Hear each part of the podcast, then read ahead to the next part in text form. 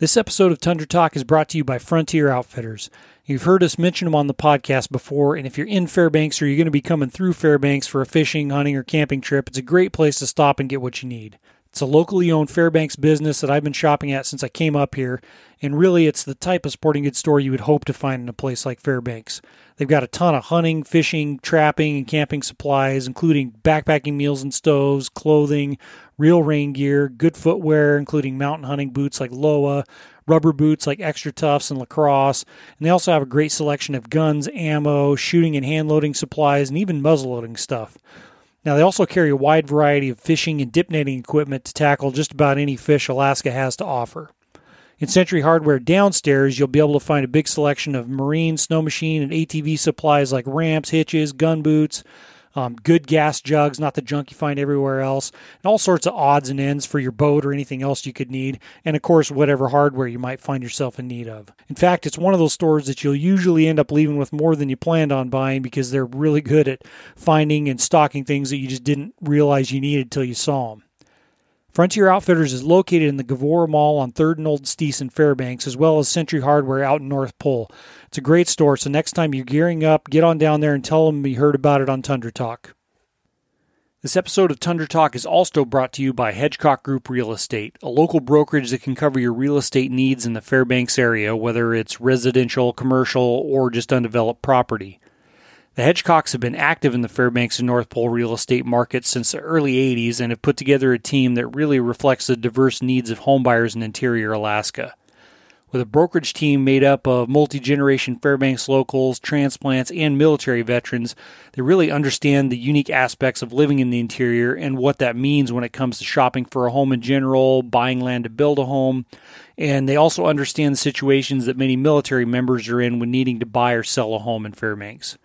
This is really a unique place to live, and whether it's learning why some houses have water holding tanks instead of wells, how much it'll cost to heat a given house, or just what recreational opportunities are close by, they're here to help you.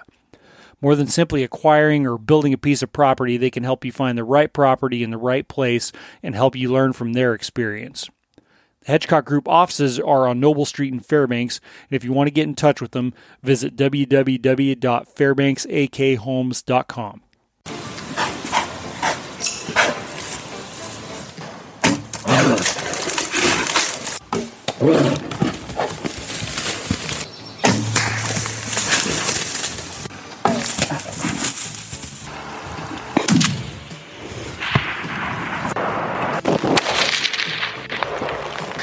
That's how you do it.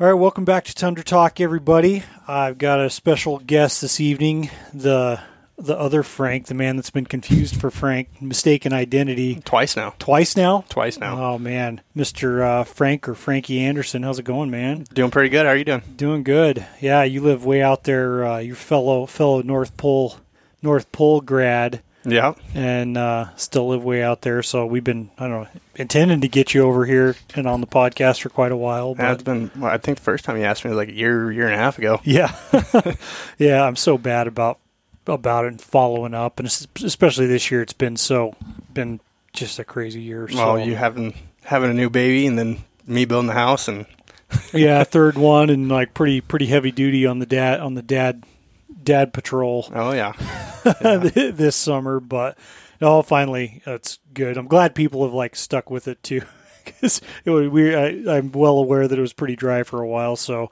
I think we'll be getting back in a pretty good pretty good rhythm and for the winter and well talk some shit hopefully. There you go.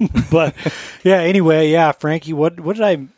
It was like in Beaver Sports, I think that I finally met you. yeah, a while yeah. back. Beaver Sports, what three, four, four years ago, I think. yeah, four or five, yeah.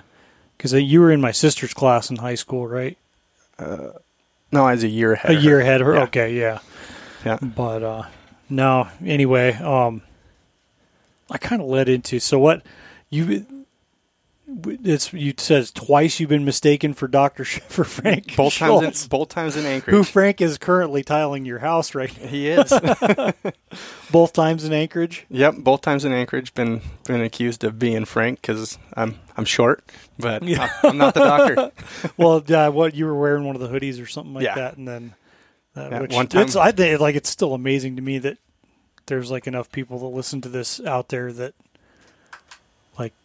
people know what the hell it is. Well, that, shoot, I get people that uh, from back home in Washington and stuff ask me, you know, hey, well, you know that Tyler Freel guy? I'm like, yeah, yeah, I know him. that asshole. but yeah, they'll ask me, they're like, man, we listen to that Tundra Talk, you know, because everybody, you know, everybody has the Alaska lure, and yeah, you know, so anything they can get a hold of and listen Nice. and whatnot up here, that you know, a lot of people like it. yeah, that's cool to hear, man. Yeah, there's a lot of, I mean, like guys like you, or I mean, there's a lot of people up here that have some pretty awesome stories. Just, you know, it, it kind of it is what it is. Like that's just life type Yeah, of stuff. well, that's, that's I mean, it, it, not to diminish, like it is super interesting. But um, Well, you know, we're just used to it. It's just Yeah, what we, well, like like- stuff we do. I yeah, I feel like you know when I first moved up here, I was like went gangbusters on, you know, hunting, fishing this and hunting and fishing that, and then you know life kind of goes on and you get kind of complacent and and don't don't uh, uh don't realize or You get sucked into work, and yeah get- yeah exactly yeah you get sucked into work and you can't really you know get out and do all the things that you want to do or or life happens you know babies building houses stuff like Yeah. that and you don't get out as much and you think you know people people ask you all the time oh are you doing this oh if i lived there i'd do i'd do all this and you're like well yeah i get out and do it too but life goes on yeah, you gotta, you gotta, yeah, you gotta live, stay alive, and feed your family too. yeah Um. So what? You, yes, you're from Washington. When did you When did you move up here? Like in high school or a little yeah before? i uh, let's see i moved up my Kinda- eighth, eighth grade year Okay. in between Yeah, kind of the same. About the same. I. It was a couple years later for me that I moved up, but pretty much same same time frame. yeah Would you? uh You know. let's yeah. see I, give me I'm- some back. Give me some background. I think I moved up here, or I came, first time it came up was 06. Yeah. I think we officially moved, our house was built and everything in 08.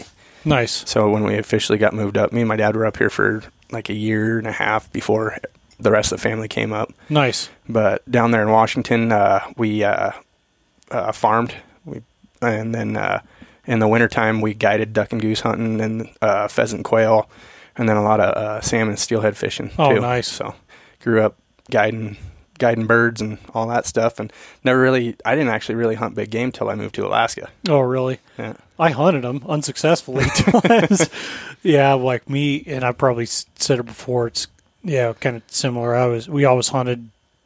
Like my dad always bow hunted because he was coaching football, and and we just had more time. Yeah. you know, so that's what that's what we did. And uh, yeah, my dad killed several elk, elk with his bow and deer and mule deer and whatnot. But I yeah, I never. My first shot at a big game animal was up here. Yeah. That, that moose that's hanging on the wall out Yeah. there when I was 17. I about shit myself. Busted my face wide open. Yeah. but uh, Yeah, my first. That was actually my first uh, big game animal too. Was uh, was a moose. Me Yeah. and my dad both. Uh, we shot shot him like three seconds apart. They're sitting there fighting. Oh, And nice. Came, came up on them. and They were fighting, and we were like, ow, five, 600 yards out, and with, with a buddy and knew nothing about moose hunting and everything. He's like, just run up on them, just go. He's like, they don't care about you right now. They're into each other. Just go. Yeah. Whatever your comfortable range is. And I, uh, she like a week before the season. I didn't even own a rifle up to that point. I Yeah. had tons of shotguns, but didn't even own a rifle. So like a week before we got invited on this moose hunt and stuff, went and bought a cheap, uh, what was it? One of those, uh, model Ruger or Remington model 710 throwaways that you get at dude the, so you bring that not to interject um i don't know if i can if my cord will reach one of these Mm-hmm. that exact one. Yep. one of those. What's, So- what caliber is this one? 30 6 That's exactly what it was. The 30 six. So i don't know what it was about that time frame apparently but that was the first it got the gray stock on it? oh yeah Yep. ugly just and it's even uglier if it's possible than it was back then but it's been rattle canned a couple times when i thought that was cool but yeah i bought this gun i saved up for this working potatoes or working potatoes all summer when uh, i think i was 15 when i bought that so i started doing that when i was like 11 in the summers and then when i was 15 i, I needed a rifle i was like over this not killing stuff and so i saved up and bought that and it was between that or uh, Ruger like uh, stainless. It was of course in the Walmart turnstile, you know, Yep. that or a Ruger stainless twenty five out six. Which I'm kicking myself in the like. Now, yeah. It's no question which was the superior choice, but um, you know, just eating up reading reviews and magazines Oh, it's that's when- bigger. that was when the set. Well, that's when the 710 came out. I, that was was the first. The first year it was out was when I bought that rifle, and you know, it's like, oh, it's got a nylon sleeve inside the receiver, and blah blah, you know, and this and that. And the rifle actually shoots pretty freaking well Yeah. for what it is. Like it's a Yeah. brick, man. But Have, I have I you ever broke the uh, the little clip piece here? No, I haven't. That So mine- magazine release. Yep, that magazine release. So mine actually broke on mine, and they had no replacement parts for it, no nothing. So I actually still have mine, but it just The, it's, It's just a single shot. it's a nice nice single shot now. you could always like duct tape your magazine in. I guess yeah, I don't know. Yeah, sit it in, duct tape on. I got a lot nicer rifles now. you know, Yeah. So No, that thing I I actually hadn't shot that rifle in years, and I don't know what made me get it out and shoot it.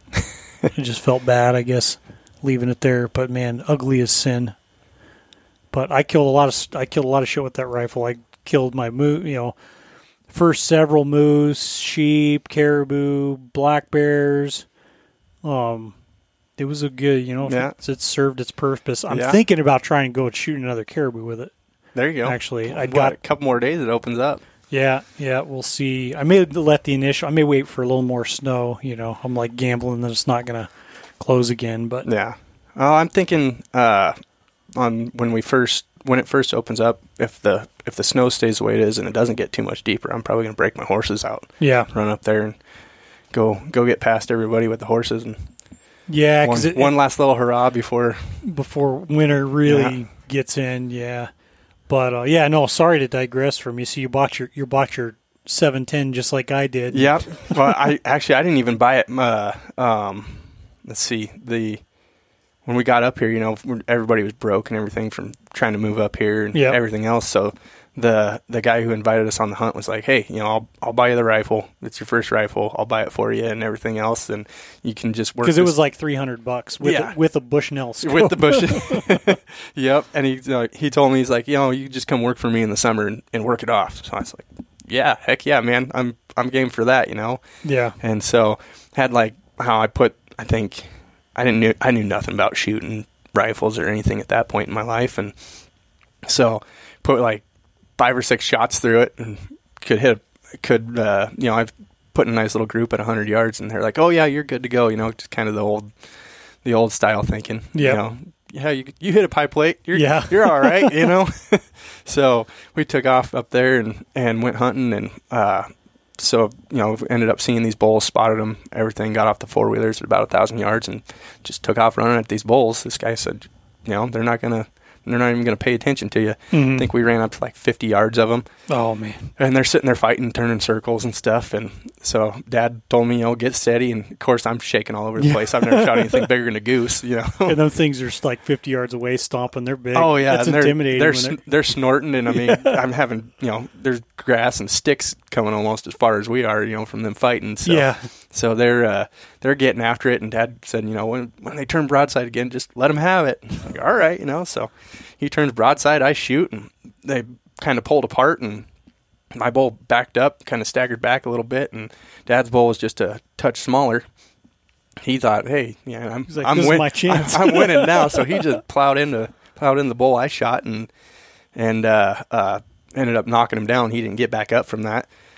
And uh, so that bull's kind of standing there, walking around, strutting his stuff. And Yeah. dad, uh, dad had uh, um, his rifles were still in Washington at that point. Mhm. So he he had borrowed a rifle from a, a friend for that hunt, and he he shot uh, shot his bull. Well, His bull just, I mean, immediately just took off, just running hard. And I think uh, he hit him. I, he hit him good, but he just. I don't know. Well, they're moose. wound up, yeah, too, there's yeah. moose. They're wound up, and, And you know, it takes a while for them to die Sometimes. yeah, they're not hard to kill, but they take a long time to tip over. Yeah. But uh, so he took off running, and Dad went to rack another shell, and his gun jams on him. So he looks at me. He goes, "Hey, don't let him get away. Shoot him. Shoot him for me. Put one in him. I'll, I'm gonna get my j- gun unjammed." You know. So I'm sitting there, you know, fumbling around trying to get my safety back off, and and no big game hunting experience at all. You know, Yeah. and this moose is running kind of at a 45 degree angle away from me. And so I finally get the safety off, and Moose at this point's like 120 yards away Yeah. on a on a run, and I I I'm used to bird hunting, Mm-hmm. so I take my lead out in front and touch off, you know, because you know that's Yeah, uh, yeah. How, how I'd always been taught, you know, lead them when they're moving and everything else, you know. So I take a shot, and this bull just stops dead in his tracks. I mean, just locks him up, and he just starts throwing his head every which and way. And by this time, Dad gets his gun unjammed, shoots the moose, he tips over. So we we start cleaning all the moose and everything, and get up there, and we're looking at Dad's, and and uh, uh, we roll him over and getting the hide off and everything, and there's two bullets in him, both about inch and a half apart, just right there in the lungs. Yeah. nice shots. And Dad's like, well, "Where'd you hit him?" I don't know. So we get through the whole- you know whole moose, getting quarters off and ribs and this and that, and get up to where we're going to take the head off.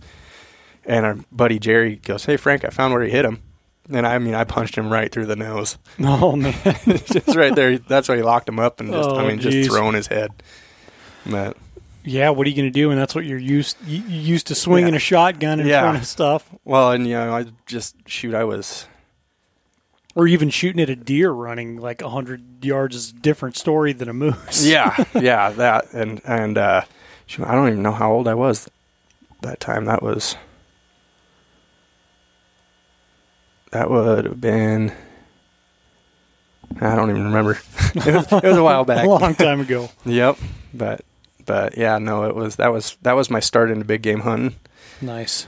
and then uh, um, you actually not un, unknowingly Unknowingly. kind of got me into sheep hunting.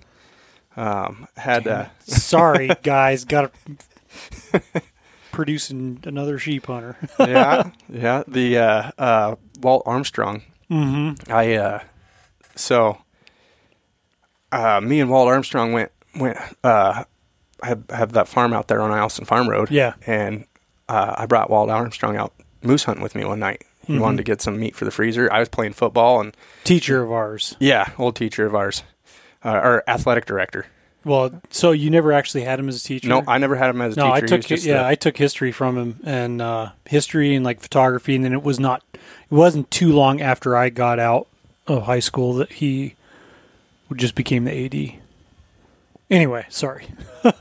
But so he, uh, you know, he was doing the school stuff, and I was playing football and stuff. Didn't really have time to hunt, and so we hopped in. I had a little jacked up Toyota pickup back then, you know, big mud Mhm. tires, and thought I was cool and all that good stuff.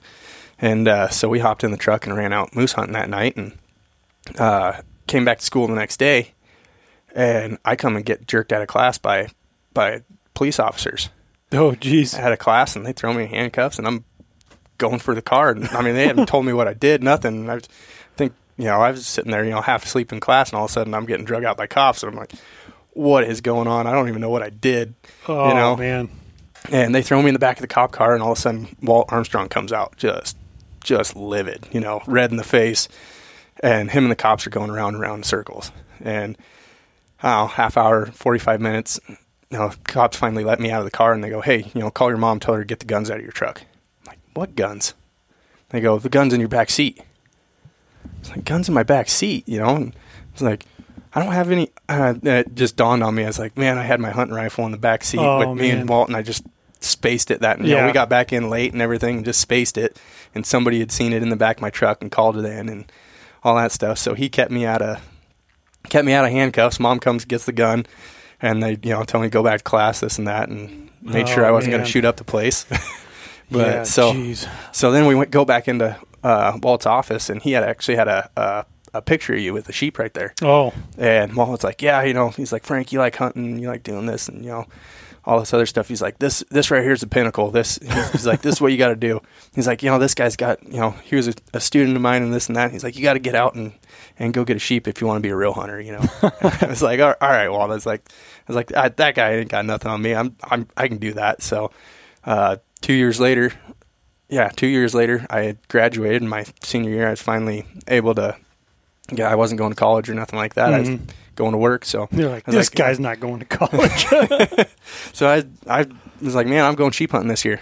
you know, I'd been for two years kind of stewing on it, and every time I'd go by New Walt's office or whatnot, see that picture of you with the ram, and so I was like, I got to go get a sheep, you know, and, and I just kind of started obsessing over it Mm-hmm. and reading what I could on sheep hunting and everything else, and so my first year, uh, went up the mountain, me and my dad, and went and got him a beautiful ram, and he ended up blowing his back or throwing his back out way back Oh. in the mountains, um, and uh, uh, I mean, he came out with his pack and his rifle, and he was using his rifle as a walking stick because at Oh, that point, rugged. didn't know nothing about walking sticks or nothing. So Yeah.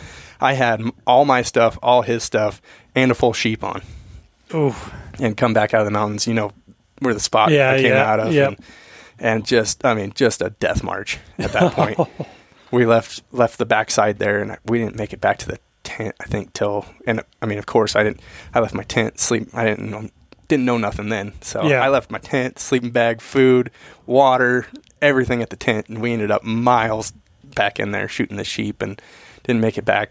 No water, no nothing till three o'clock in the morning back, and uh, actually ended up seeing the ram that I killed uh, a, little while later on the walk out, and we got uh got back to the tent, you know, got back to the wheelers, drove out the next day, and Dad would ask me, he's like, "Well, are you going to go back in there? That was pretty brutal, you know." And I I was wearing like cheap Danner boots, Yeah. you know, like the Danner pronghorns, Yep, yep. and and I mean they were blown out. I bought them brand new for that hunt, you know, and they were just blown out, just toast. So, uh, he's like, "Well, you know, you're gonna go back in, go get that sheep." I was like, "Heck yeah, I am!" Like that's I, I was already trying to figure out how I was gonna buy more boots and this and Oh, that and everything else, and so I went. Uh, uh, didn't have could, couldn't find the money, everything else, you know, fresh out of high school and everything. So I couldn't find the money, nothing like that. So I grabbed my work boots, put my Mhm. work boots on, and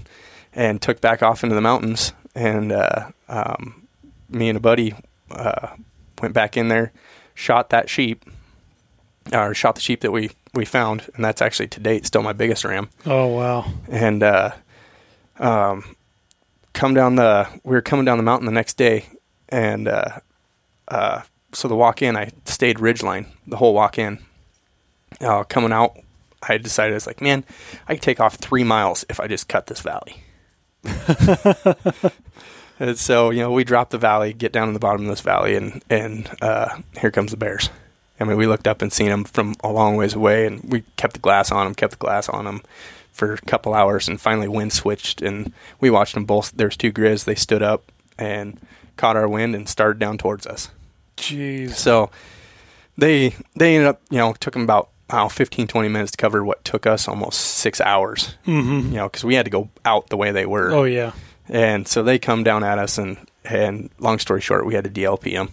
Um, they, I mean, we rolled rocks down at them. We're throwing rocks, and at about 250 yards, they started into a run at us coming up the hill, and and uh, we shot them. We just kind of. I looked at my buddy. He looked at me and was like, "I'm not letting them get any closer. They're on a run. We have a bloody sheep in our pack. No, Yeah. no, this ain't happening." So we both both we dumped both bears kind of a one two three and shot them both and and uh, ended up having to deal with that whole fun situation and everything else. Yeah, But- that's like, yeah, the worst part of all that is like I think about sometimes. I I, I haven't had to haven't had a DLP one on a sheep hunt, but I, I think I've seen them and think and like had a couple situations that were like, yeah, if it'd gone a different way, maybe would have, but just like what a pain in the ass like that. It's like the stupid bear is going to ruin my entire like Yep. hunt because now I'm legally required to deal with that Yep. but you know it is what it is but Yeah.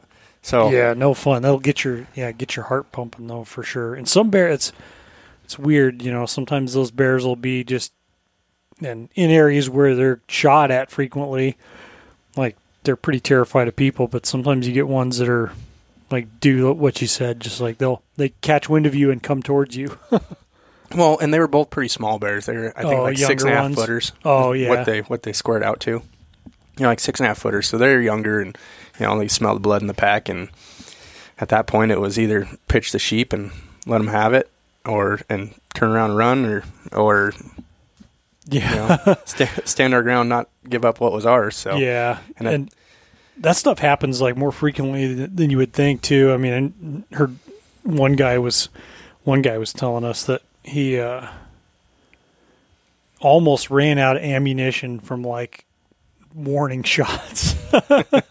you know, try the Yeah. bears just push some of the you know, like younger bears. You know, pushing the Yep. pushing the limits. But yeah, no thanks. So so still on that on that first or that hunt coming back out, we do the death march through the valley, which I've never never since done again. Never will you know hunted that spot quite a few times since then. We'll never ne- we'll never ever go back through that valley. It took a lot longer. But we got back our, to our tent that night at like one o'clock in the morning, and our tent had been raided. by oh, somebody. jeez. All our food, all our water gone. Oh man. I had I had a nice pair of Swaro binos sitting on my sleeping bag. I had uh, oh, I don't even remember what all we had there. We had tons of money worth of gear sitting there yeah. in inside the tent, and all our food and water's gone. And at that point, you know, we get back at one o'clock in the Oh, morning. yeah. We're just beat. All we want is food and water, and we're sitting there. It's like, man, I'd trade these binos for just a drink of water right oh, now. dude. Well, that's it's just that's what's so so messed up about that, and why gen like generally people don't mess with your stuff Mhm. up here. You know, unless you've like really pissed somebody off. You know, even then it's not right. But, um, yeah, that's pretty low, man. Because you like really like, you know, could you know could be criminally charged because you're Yeah. putting people in a super dangerous Yeah. situation. Like, Well, and had you know, if you had, leave leave stuff there that you need to Yeah. survive. Yeah, I mean, had we been in a different situation, not where we actually were, you know, we are in a pretty easily accessible area and whatnot. So had we had we been any anywhere else, I mean, that's yeah, it could be a could put you into a real sticky situation quick. Yeah. Oh man. Well, sounds like you earned that first one. yeah, first one. So yeah, that was four four days, four days on on that and two sheep. You know, that was what coming out, getting back to town, That's- re-gearing back up, and That's pretty good. back in what again. year was that? That would have been tw- tw- See, that was 2012. What that or no, Oh, 11. 11. 11. Yeah, no, that was 2011. Gotcha. gotcha. Yeah, Yeah, that was uh, that was my first. Yeah, my first one. We did two in four days. Man. Uh, yeah, that's pretty. That's pretty good. Pretty good numbers there. And especially yeah, right out of high school. I mean, that's kind of the same way I got into it. My uncles all had been sheep hunting a bunch and guided sheep hunts and stuff like that. Basically, soon as I saw, as soon as I saw one of them hanging on the wall, Yeah. I knew I I needed to get one of those. And yeah, first year. Does, does it change year, at all? No, I don't know. Some stuff, some stuff changes. Like I don't get just all. Yeah, I do get kind of anxious about it sometimes. I don't get near as like worked up about it way ahead of time as I used to. I think probably just because I'm busy and I got a lot more shit going on now than I than I did, and you know just more experience. I get excited. I don't really get too wound up about it until it's like I started. I feel sick like right before it's time to go, and then I start getting excited like once it's Yeah, get once those pre actually pre-game jitters. there, yeah. Well, that's the worst, especially going by myself. It's just like Yeah, feel like I want to puke, but and then you're like you're hoping that you're not forgetting anything. yeah, But uh, yeah, I mean, I I remember like that was my first one, and I mean, I had decided, you know, the spring before that that, that I was going to go sheep hunting, and spent all summer just trying to accumulate gear and This one here's that one you got back up in that other spot, isn't it? um The big Kinda. heavy, heavy double broomer. no, that was in the Alaska range. Okay. But Oh uh, no, this or, this one's him. yeah, yeah, yeah, this one's him. Yeah. yeah. Yep. Yeah, I seen him two years before you shot him. Yeah, we and we seen when we saw him the year before I got him. We spent Yeah. like four days trying to kill him. I spent. Let's see. I seen him. I seen him, and we spent. uh we, we yeah we I think we were like five or six days trying to kill him. We we ran out of food. We- Yeah. we, had to get Oh. back out. That's the worst, man. Especially when when you found one you want to kill, Mm-hmm. and you're just like, I just need to be patient, and eventually, like they're going to get in the right spot. I mean, same thing this year. Just like time and circumstance. Yep. You know, we had we found the sheep. We found you know more than one sheep that we were be would be perfectly willing to kill, but Yeah. just didn't work out. I, I ran into the same problem this year. Mine wasn't. I had the time. I did not have the right circumstance this year. yeah, man, that uh, you might have to tell that one if it's yeah if you can do it without giving away too much information. Uh, well, yeah, we well we went up into the spot with our horses, and uh, my dad was uh, leaving like four days after me. Yeah. So I didn't take as many horses as I wanted. Yeah, because you weren't. You were there. thinking, if I remember, you were thinking that you weren't going to be able to take horses initially, and then Yep. he decided not to take as many or something like that. Yeah. Well, yeah, we were we were going back and forth over this and that, and he was going into an area with a guy, and the guy didn't really. I mean, I I probably could have said, hey, you know, I'm they're my horses, and you guys are going in with them, and this Yeah. and that. I'm gonna I'm gonna weasel my way in on this hunt, but I was, I just you know, hey, I'm gonna go to a new spot, try something new. I I wanted to go look at it for a while, and the and I pretty much just told my dad I was like, "Hey, I'm taking my horses. You can take yours. I'm I'm going to take mine, and you know we'll just kind of split the difference. You guys can't have as plush of a sheep camp Yeah. as, as you wanted to have."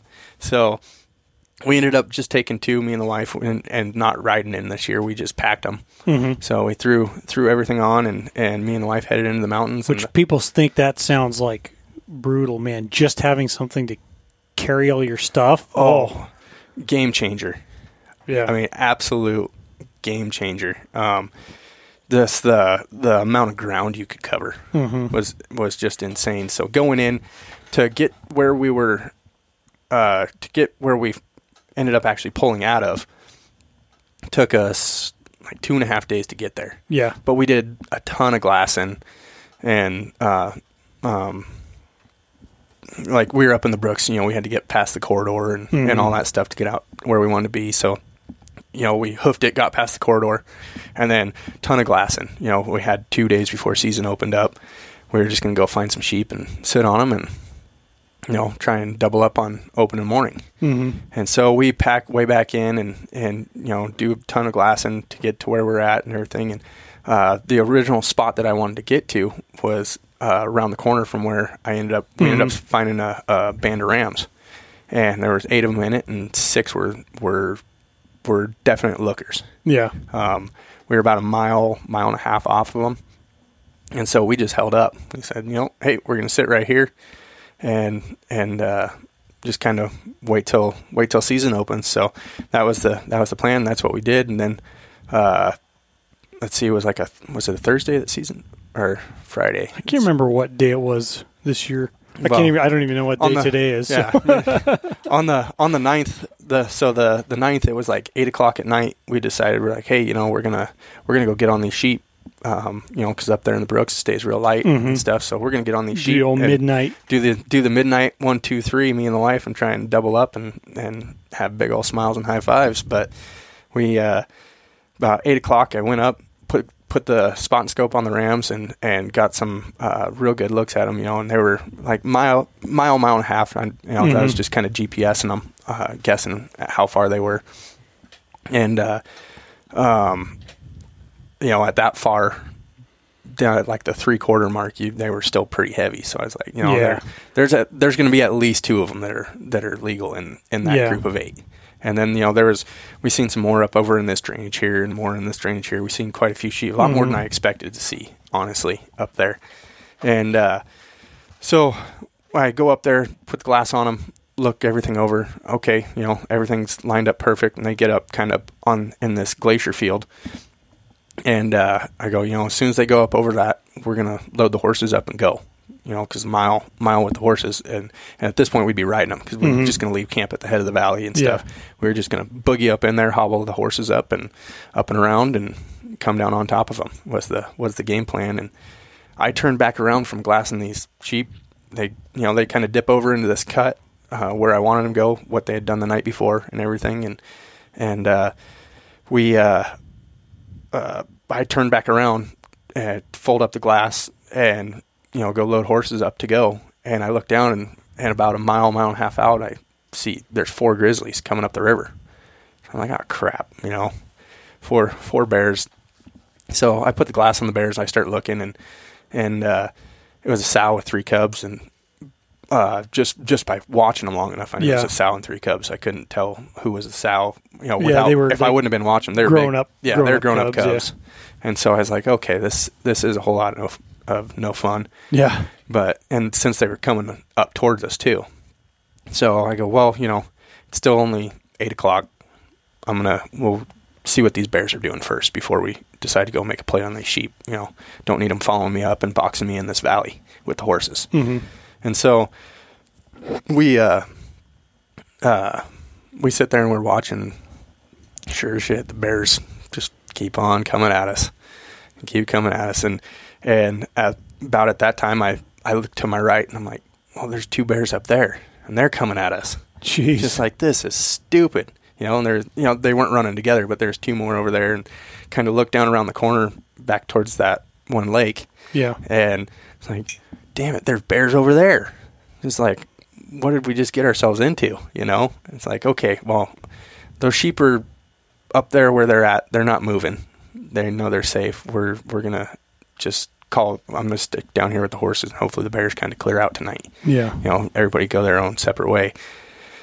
And so we we get up in there or uh, go to sleep and wake up in the middle of the night to the horses bailing off into the creek bottom so get up get up throw a couple shots down in the creek bottom bears run off you know a couple hours later you can hear hear the horses bailing off in the creek bottom again bear coming up the other side so throw a How do you uh, how do you kind of secure them at night?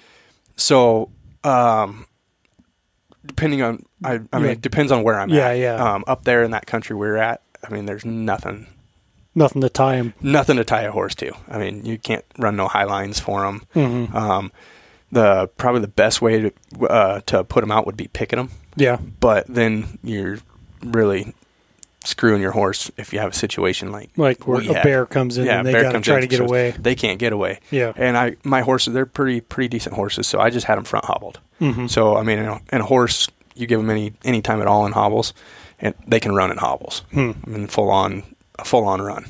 Um, so if you don't really trust your horses, Yeah. which I mean, I you know, we kind of train our horses too to where um, I run a, a a a wet wet cob, so it's uh, corn corn oat and barley with Yeah. molasses, and I take a metal coffee can with me.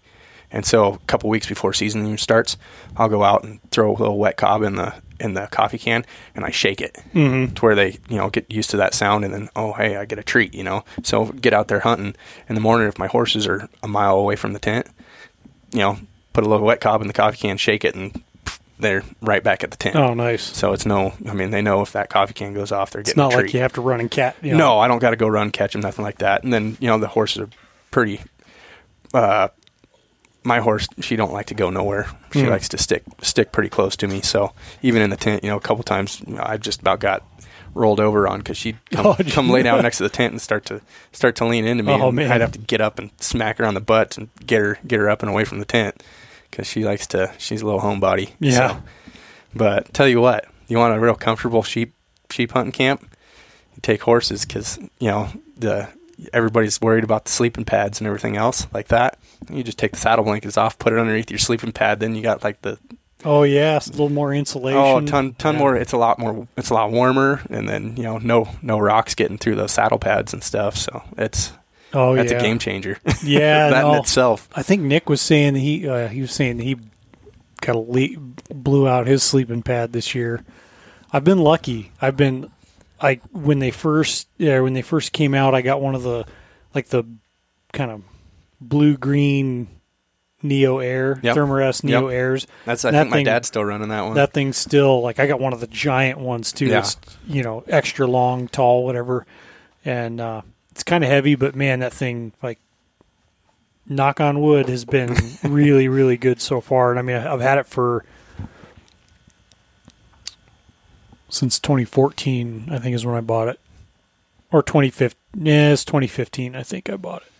So I mean, but still for a stinging air pad, Yeah. like that's pretty good. Well, I've been I've been running that uh uh what is it like the ultra super ultra light uh that Sea to Summit yeah, kind of looks like uh, eggshell Yeah, yeah. It's the yellow one. Yeah. I forget. I mean, it's super super light, but and it, it does good in the rocks and everything like that Mhm. for for keeping me, you know, from being on the rocks and stuff. But it does nothing to keep the cold.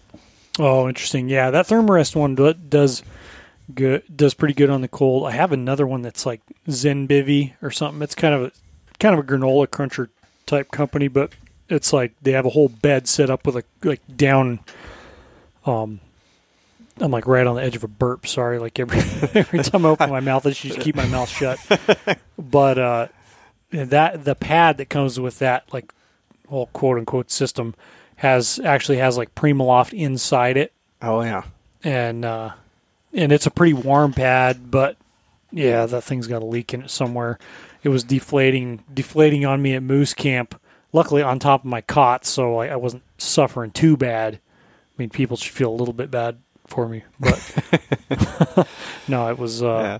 Well, we uh, I actually got the uh, so after I'd been running those Sea to Summits for a little while, I went and got uh, one of those Sea to Summit with the thicker ones that has like the memory foam in them. Okay, a lot heavier. You know, moose hunting pad. is Yeah. definitely not a not my sheep hunting pad, but uh, I got two of those, and and me and the wife, and and uh, um, they for some reason this year they wouldn't hold air, and I only Huh. used them like three times.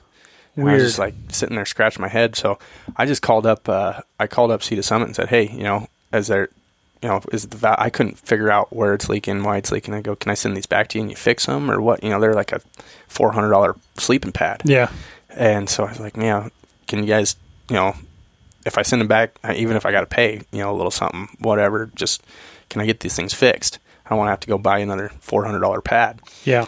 And he goes, well, uh, send me a picture of your receipt. I was like, picture of my receipt? And he's like, yeah. So I sent him a picture, emailed him a picture of the receipt. And he goes, oh, yeah, you know, bought it a couple years. You said you only used it a couple times? Like, yeah, I only used it a couple times. He's like, oh, we'll just send you a brand new one. I go, well, you want me to send these ones back? He goes, no. He goes, I'll send you a brand new one. I'm sending you a, a valve kit and a big patch kit and this and that and Oh, everything nice. with it. And he goes, hopefully you can get those two fixed. He goes, if not, he goes, throw them away. Nice, cool. No, that's it's always nice when companies treat you right, you know, Yeah. because that stuff like, uh, just yeah, none of the gear really, really is cheap. And, No. I mean I've been pretty spoiled. Especially no good gear. No, no. I mean, I've been well, not kind of spoiled. I've been flat out spoiled with like from outdoor life and writing and stuff. Being able to get a lot of stuff for free or severely discounted, and that's helped. But yeah, just hearing about your first sheep hunt like reminded me so much of mine because like I, I don't know why I remember some of the stuff. I had like, an old army bag, one The- of the army surplus bags, you know, and oh yeah, no, Yeah, just- the old Remington Model 710. I actually had I had you know this rifle, the scope on this 22 mag is like a VX1 or whatever it was like Yeah. cuz the obviously as you know the scope that came on those 710s was absolute garbage. well, that's that's what I shot my first sheep with, And- a garbage scope and a cheap So, gun, and but before sheep hunting, I I bought a Leupold that was like a it was only like a hun- it was a, like a VX1 or a rifleman, I think is what they called it. But you know, like the lowest end Leupold. But I mean, the thing still, I've used it for almost twenty. Had it for almost twenty years. It's, on that twenty-two mag now. It still shoots fine. But yeah, Yeah. like Cabela's, these like leather. It was like Iron Ridge hunting boots, like the Cabela's, um, like full leather, yep, like gnarly, like army boot, almost looking, looking leather boots. And I mean, they, it, oh man, looking back, it, I was hurt, but um, oh, it worked, man. Well, and yeah, my You're also younger then. also was a lot younger. Yeah, It's easier to recoup after a sheep hunt. yeah, and yeah, some of it, some of it's like I feel like luck played into to doing well. I mean, we worked hard too, but ancient spotting scope, and then like the next year, I saved up and bought like a hundred fifty dollar spotting scope, Yeah. literally, and hunted with that for a year. And then saved up for a five hundred dollar spotting scope, Yeah, and slowly, slowly chipped away. I look I look back at some of those sheep hunts where you know luck luck played a lot of it, but dumb ambition, yeah, being stupid. being stupid. Yeah. I killed I killed a couple sheep off of just being stupid. Like Yeah. like you know I, I was looking at like this year, you know that hunt I was on this year. Eighteen year old, nineteen year old me, I would have taken the horses up, hobbled them up, and been like, well, You know, if you're if you're here when I get back, cool. If Yeah. not, I'm coming out with a sheep. You know, Yeah. instead this year I pull out and you know I'd rather rather not have to pack a saddle on my back. So yeah. No, well, it's some sometimes like I don't know. It was just like too dumb, dumb enough to take like risks that I probably wouldn't take nowadays. And also, and there like the other side of that is sometimes like it can you can let it cripple you oh yeah, a little bit if Yeah, you're like very I, I get too indecisive sometimes like Yep. ah what should we do where the old days was like oh well there they are let's go get them It's like well it's dark in an hour. We we can make it there and shoot them before that. You know, Yeah. before it's dark. Let's go. So Yeah. then you pack back. You know, I can like you know thinking back now, my first like uh, first three three or four sheep hunts. Every sheep we shot was right. I mean, right at dark. Yeah. And then I'm packing three, four miles back to the tent across shale slopes and this and that stuff that now I'm like, I'll break an ankle if I do that now. or, Yeah. you know, you know, just just stuff like that where I normally wouldn't wouldn't. Uh, or now I want. I just like no, I'm smarter than that. I'm not going to go do something. You know, go go sliding down a hill in the middle of the night. You know, and Yeah. and shoot. I mean, those first couple hunts, you know, uh, shoot, I took spills down the hill and everything else. You know, packing back with a sheep in the in the dark with a you know cheap Walmart headlamp. yeah the old energizer I still got Yeah. I don't know those energizer headlamps man they work but uh yeah and, and you, I don't know you just experience a lot more of what can go wrong and like you got that spinning in the back of your head the whole time like you're thinking about whether I should do this or not Yeah, like well, certain then- things or not And then now, you know, I think like you know before if when before yeah, if I fall down the mountain, break a leg or whatnot, yeah, it's gonna really suck getting out of here and this and that. But I'm just fending for myself, you know. Now if I go get hurt in the mountains, then I got family and yeah kids and all that stuff, so I gotta gotta play it a little safer. But at the same time, like you said, sometimes I could be a be a hindrance on the same thing where you know I might have come out with a couple more sheep than than I got had I risked it a little bit more. Yeah, yeah. I just try not to beat myself up about it too bad. But um, yeah, no. Um, I was Well, gonna, then you were you were smart about it. Where I mean, you got your you kept getting sheep after I think my first, sec- second or third one. I got all super excited about. I mean, just everybody needed to know about sheep hunting. You know, Yeah. like, it was so cool. Everybody Yeah. needed to know. So I took I was taking buddies and this and that, and we'd get done on a sheep hunt. I'd go get them a sheep. I'm like, okay, you know, we're ready to go back in and get mine. They're like, there ain't no way in hell I'm going back up there. Yeah. I'm like, well, what's what's going on? We just got, you know, I packed your sheep out for you. You gonna come out? We pack out mine. They're, no, I'm never doing that again. Like that Yeah. sucked. And I'm just like, why did I take you in? Like I was trying to show you something, you know, yeah, show you something really cool, get them amped up. So there was there was a couple years there where where I I should have just went and sheep hunted because I love sheep hunting, but I was trying to trying to find a good sheep partner and everything else. And well, that's okay. And there's it's like I don't know. Part of that's part of that's trial and error, and sometimes like you just can't can't control what other people do, and sometimes they screw you a little bit. yeah, or at least your perspective. I mean, it, and like the whole like hunting partner thing, man, it's tough to find like a good, reliable hunting partner. Uh, that- my that my hunting partner on. now is tougher than I am. So. Yeah, your wife. yeah. but it's like you know, here a couple. Shoot, we we went on. Uh, uh, we drew the Delta tag here a few Yeah. years ago, and uh, and uh, actually, I think I put in for Delta finally again this year. but but uh, we, do you have to wait four years? Because Yeah, it's only Tok. I thought that you had to wait four years. uh, I thought I read it in the regs that you had to wait four years for Delta also. I'll have to I, look at that. I don't think that's the case. Huh. Well, I should have been putting in then. I know Tok, yeah. but which yeah, I guess Tok like I. Someone was telling me they dropped for this year. They dropped the number of tags down to ten. Oh wow. which they just got clobbered with the winter. Yeah. You know, I got Yeah. in there. I got my. I drew it in the nick of time. When I drew, you know, drew it there was a lot of after you. Oh yeah, that's Yeah, right. The Yeah, exact year. So Yep. I I drew Delta the year you drew Tok, and then I drew disgusting. then I drew Tok the the next year. yeah. Anyway, sorry to digress from your story. But so we went. uh I actually went in on a, sh- that year. I drew Delta. I went in uh opening day. I had the later tag, so it was Mhm. the motorized tag. Went in opening day. Got in there. Beautiful day. And from then on, it proceeded to snow and snow and snow and snow and snow snow. I mean, uh, so much snow. I mean, it broke the tent poles on us in the middle of one night. Um, you know, woke up with the snow on the Yeah. face and trying to get. So we ended up having to bug out off of that hunt.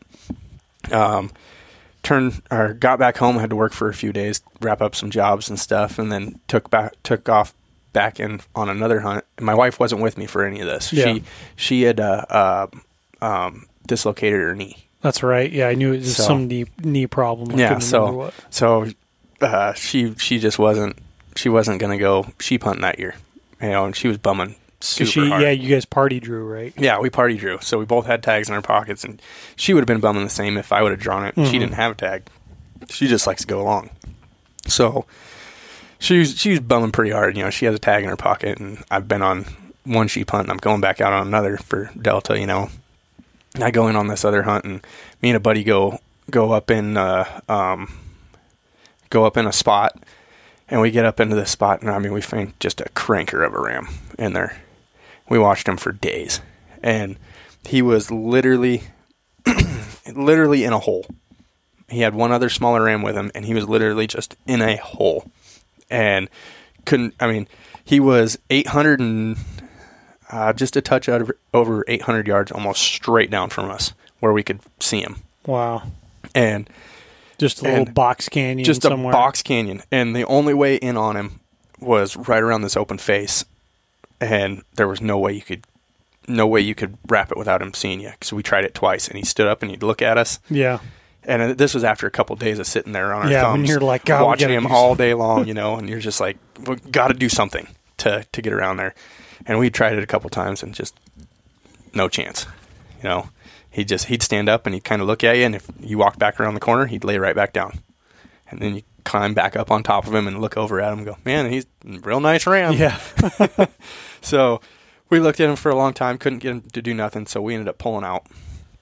Um, we found, thought we found a way to get up on this, to get on him because there was a creek in there Mhm. also, and we thought if we get on the other side of the creek, it had a cut bank, and we Yeah. get underneath that cut bank, and I mean that creek would go right up to him. We I started ranging stuff, and I'm like, hey, that it's like 80 yards from him. It's Mhm. like so we can go all the way back out to the road, get on this creek because there's the only way to get into this creek because Oh. everything else was sheer walls. Yeah. Like so, we go all, all the way back out to the road, get in this creek, and walk the creek up. So I called called a friend, got waders and everything. And he met me at my truck, put the waders on. We start up in there with chest highs, and get about mile, mile and a half in, and it's over our waders. Oh, geez. like, uh, and it's a, I mean, you can't even get out on the banks. Just There is no straight up bank, and down. yeah. Yeah, there's no bank. Straight up and down. So we're like, okay, this ain't working. You know, we're not going to be able to go up this one. And it, and it was far enough we couldn't see the end of the tunnel. yeah. Like, and it's flowing pretty hard. I'm not a big, heavy guy, especially with neoprenes, you know. I, No. I float easy. Yeah. So we were we backed out of that too, and so I was like, you know, I know he's legal. He's 100, 110 percent legal. Um, it was well past full curl, and he was ten years old. Um, I was like, I looked at the buddy. You know, we had one more day to be in there before he had to be back to work, and I go, you know, this ram hadn't moved thirty yards in four days hmm he'd walk to the water, get a drink, walk right over to this little slope, eat, come back, sit in this little shale pile, and just he could see everything, every angle. And uh, so I, me and Buddy were talking over, like, you know, how do we, how do we get him out there? We're like, oh, well, maybe throw a rock over the top, just see if he'll bail out the top edge, you know. So we throw a rock, doesn't even flinch. Throw another rock, doesn't even flinch. My buddy gets a pretty like foot and a half by foot and a half rock and rolls it down the mountain. He kind of rolls his head over and looks at us. Nothing. Just like this dude knows he's safe. So at this point, you're trying to get a rock to actually kill him. like you know, maybe if we angle it just right. But my buddy goes, you know, what are we gonna do? And I, I don't know. He goes, well, he goes, what if you shoot down there? You know, shoot across the across the canyon from him, and just a gunshot. Maybe he'll run out. I oh, I'm not gonna shoot at that. Shoot at a. You know, I'm not gonna shoot Yeah. down there to spook him out. And he's like, well, there's a ptarmigan right here. You want to shoot that ptarmigan? It's like, yeah, yeah, I'll shoot that ptarmigan. We, you know, we've been eating Mountain House for. I'd been eating Mountain House for days now. So, shot across the top and at and shot this ptarmigan and we both look over the edge down at this sheep, and he was just looking up at us, sat there looking. I was just like, there ain't nothing we can do, man. Like, so we we finally go, okay, you know, we got to walk out here in a couple hours. So we bail around the corner and go. I'm gonna walk right at him. Nothing. He doesn't move, doesn't spook. If I get within 400, you know, I'm gonna I'm gonna shoot him. So we come around the corner. He stands up, looks at us just like he did the previous times, and I'm looking at him and put the rangefinder on him, and he's like eh, 1,100 yards or so from Yeah. from that angle. So we start walking, walking at him. We hit about 800 yards, and he just stretches out, walks right up this sheer face.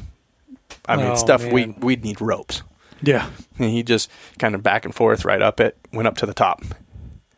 So Was he buddy- on the same side as you or the other same side? same side. So me and my buddy are like, "This Like, is our he's chance. out of there, yeah. yeah, he's out of there. This is our chance. Let's go." So we bail back around the corner, come up over top, and we're like, "Where'd he go?" So we're looking. We look over in this other one. Look over here. We're like, "No way." Did we turn back over, and he just walks straight back down to that bottom. Oh, jeez. like, okay, we're screwed. You know. Oh, man. we had no more time, so we we ended up bailing out, and so uh, we had I pretty much wrote off my Delta tag at that point. Mhm. Like you know, I, I can't go go back in hunting again. Um, if I go back in again, I can't take any time off to moose hunt this year. Yeah. In which, I mean, I'd rather kill a sheep than a moose any day of the week. But But, I- yeah, that's a big but. but you know, moose fills the freezer too. Mhm. So we uh, uh, went back to went back to the house, and I think there's like five days left in the season. Well, two two nights later, it's two o'clock in the morning. I get a phone call from Steve Hollenbeck oh, yeah. at two o'clock in the morning. He's like, "Hey Frank, are you awake?" No, Steve, I'm not. No, I'm not. And he's like, "Well, hey." He's like, "You didn't fill your tags, did you?" I go, "No." He goes, "Well, Because you had run into him, right? At that's where I met. one yeah, spot. that's where yeah, I yeah, met. yeah. I'd Okay. met Steve up uh, up there scouting. Yeah. um, was the first time I'd met Steve, and we got to talking back and forth and stuff. But so he calls me, and, you know, hey Frank, you know, you, you know, uh, Donine, we just came out with Donine's ram. He's like, there's rams everywhere in this valley. He's like, you can ride your four wheeler right up in there. Um, he goes, Because because earlier in the season, the water like water was too high and It was- all sort of problems. Oh, it was it was too high to get in there when we went in there. Steve, Yeah. I mean, he told me he's like, "Hey, it's it's gonna be nasty," and he goes, "Just you know, mind your p's and q's." He goes, "Don't don't go floating down the river." yeah. So I was like, "Okay, well, there's two days of season left," and Britt kind of rolls over and she looks at me and she goes, "Hey, who was that?" That was Steve. She goes, "Are we going hunting?" I go, yeah. I go, I go. You want to go sheep hunting? She goes, heck yeah, I do. And I was like, do you think you can make it? She's like, I'm gonna try. Yeah.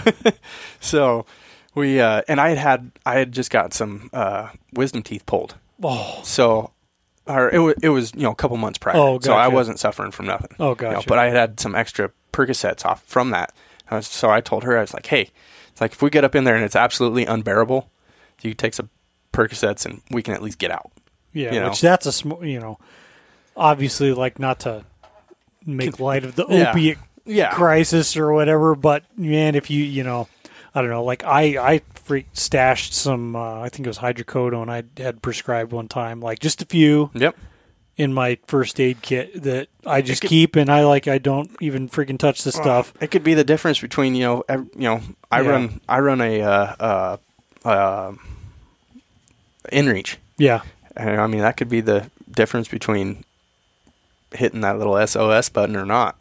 Yeah, um, that in a- or a or just like you know you messed yourself up bad enough, you know that could like help you stay with it enough to you know get what you need to Yeah, like to just get out and yeah get done. anyway no I, it's it's yeah that's so good so yeah, I told her that's I like go, a little like disclaimer or whatever yeah, but yeah.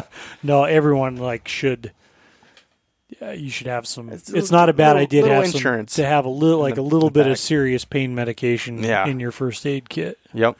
because So we we got up in there and uh, um, or we we went up in there, uh, got up in there, seen. I mean, just started up this canyon with the four wheeler, but there's a cranker ram up on the Mhm. hill. And I looked at her, she looked at me, and okay, if we go right up like this, we should be able to get on top of him. Cool. We took off, got up the mountain. Like you know, we peek over here over this rock. He's gonna be two two three hundred yards. Peek over the rock, nowhere to be found. And as soon as I peeked over the top of that rock, the wind kind of hit the back of my neck, Oh, and I was like. "Oh, you gotta be kidding me!" You know, and I, down where we were, I couldn't. I had no wind, no nothing. Oh, yeah. because we were in kind of a little cut canyon that Mhm. we started up, and I mean, as soon, as soon as we peeked over the top, I felt it just kind of hit me in the back of the neck. So I was like, okay, we blew that one. So we'll start down. We got a lot. I mean, this was just the head of the valley. So it's like Steve said, there was a lot of lot more rams up in here around the corner. Remember, we- we got like four miles to get to even where Steve Yeah. told us to start hunting. Yeah. So it's like, okay, we start down back towards the four wheelers, and uh, uh, Brit Brit stopped. She had to take a take a break with her. You know, she had frequent stops with with that knee, Yeah. and that great big old knee brace on. So she stopped and she kind of looks back at me. She's like, "Hey, there's rams over your left shoulder." So I look over there. Yeah, yeah. So we put the glass on them. Two legals there. So off we go back up the mountain. You know. so we go up there. We ended up ended up having uh, we blew like three or four stocks that day because that oh man. um, after that first climb, I her knee brace went like super squeaky. Oh. so it was one of those she was trying to keep her knee straight Yeah. and, and, hike up and hike up a mountain to where the knee brace wouldn't wouldn't uh, make noise and this and that. And I was like, I was spitting on it and Yeah, I was just thinking that you'd be spitting to- on it. I was trying anything, you know, and uh, uh, yeah, I just trying anything to to just Quiet that thing yeah, down. quiet it up, and and it just not a chance, not a chance. So we we uh uh That's after, quite a yeah, bit three- of action, though, man. Oh, tons! Of, I've never seen so many sheep in my life in such a short amount of time. Um, or not not so many sheep, so many rams. yeah. So um, we're blow, we blow three stocks, and it's getting dark. And so we we go okay, you know we're gonna and we're we're at the, still at the head of the valley, haven't even made it like out at the yeah out at the, uh, kind of the mouth of the valley, the mouth there. of the valley. Yeah. And do you call do you call the end of the valley the head typically, or the, the the the the top of the valley or the head? Like the you're head. supposed to. Yeah, call the head. Yeah. okay. yeah. So we're at like the mouth of the Yeah. valley, where where you know you just start into the valley. Yeah. Yeah. Okay. and uh, you know we're you know so we're not even into this valley at all yet, and so but uh, we blow all these stocks on these rams, they just keep piling over the top. I mean, every time you blow a stock, another one they keep coming over the top. But our wind's wrong. She's wearing a knee brace that you can hear from four miles away coming, and Yeah. I mean all, everything's just kind of stacked up against us right there. And I'm you know I'm she's getting really frustrated, but I'm trying to keep her. She's like, you just need to go up the mountain without me. She's like, you will kill a sheep. I'm like, no, no. I've I've been on a couple sheep hunts this year. I've had my chances. I got weathered out, this and that, and everything else. I was like, we're we're gonna get you one. You know, there's plenty of rams in here. We got one one more day to hunt, and so we go down, just start a fire in the bottom of the valley, and a couple rams bail over top of the hill and bed down, and I range them there at seven seven hundred yards. We got a Yeah. fire. So they're close already. Yeah. Yeah, we got a fire going, and we're sitting there in the tent, or you know, the tent set up. We're sitting there, Yeah. you know, eating a mountain house, watching fire, and I mean, it's just kind of getting that hazy light. And uh, I'm looking, and I'm like, hey, I go that one ram's pretty darn good. I go, he's for sure legal. You know, Mhm. I put he was nine years old al- already, and I go, he's you know about an inch and a half past full curl. Uh, he's a good looking ram. And Britt looked at me, and she's like, I'm not walking up the mountain again. She's go, not tonight, no chance. She goes, ain't doing it. And I go, are you sure? And she was like, don't even ask me. She's like, she's like I, I, she could hardly walk around Yeah. the four wheeler and stuff. She was, she was done. And but she, she looked at me. She's like, just go kill that ram. She's like, go get it out of your system. go kill that ram. So I was like, okay. I grabbed a rangefinder. Uh, didn't even grab binos or nothing. I knew knew he was legal from the bottom. I already had him at seven seven hundred some yards, one hundred percent legal. So I throw the throw the bi- or throw the rangefinder on and, and the gun, and I mean take off hoofing it up the mountain because I figure I got like 15, 20 minutes t- of shooting light left Mhm. until it's just too dark. And I run up the mountain, and long story short, get the get the job done, get him shot, and uh, and uh, uh, it gets super dark on me, and it was kind of in the alders and stuff, and I, I was having I didn't have a pack, didn't have nothing like that, had a pocket knife with me, Yeah. and you know, as I said earlier, it had been snowing and everything, so it was real cold. So I was like, you know, I'm just gonna I'm gonna drop his guts because I Mhm. didn't even have didn't even have my headlamp. Yeah. know, nothing. And she's down there at the bottom, so I was like, okay, you know, I'm gonna drop his guts. Uh, I'm in the willows and stuff, so I can get him propped open real good. Mhm. I'll come back up and grab him in the morning. So that's what we did. I went back up, got him in the morning. So we start back up this valley, and I mean, uh, the next day after I get the sheep, we get them Yeah. all loaded on the four wheeler, everything.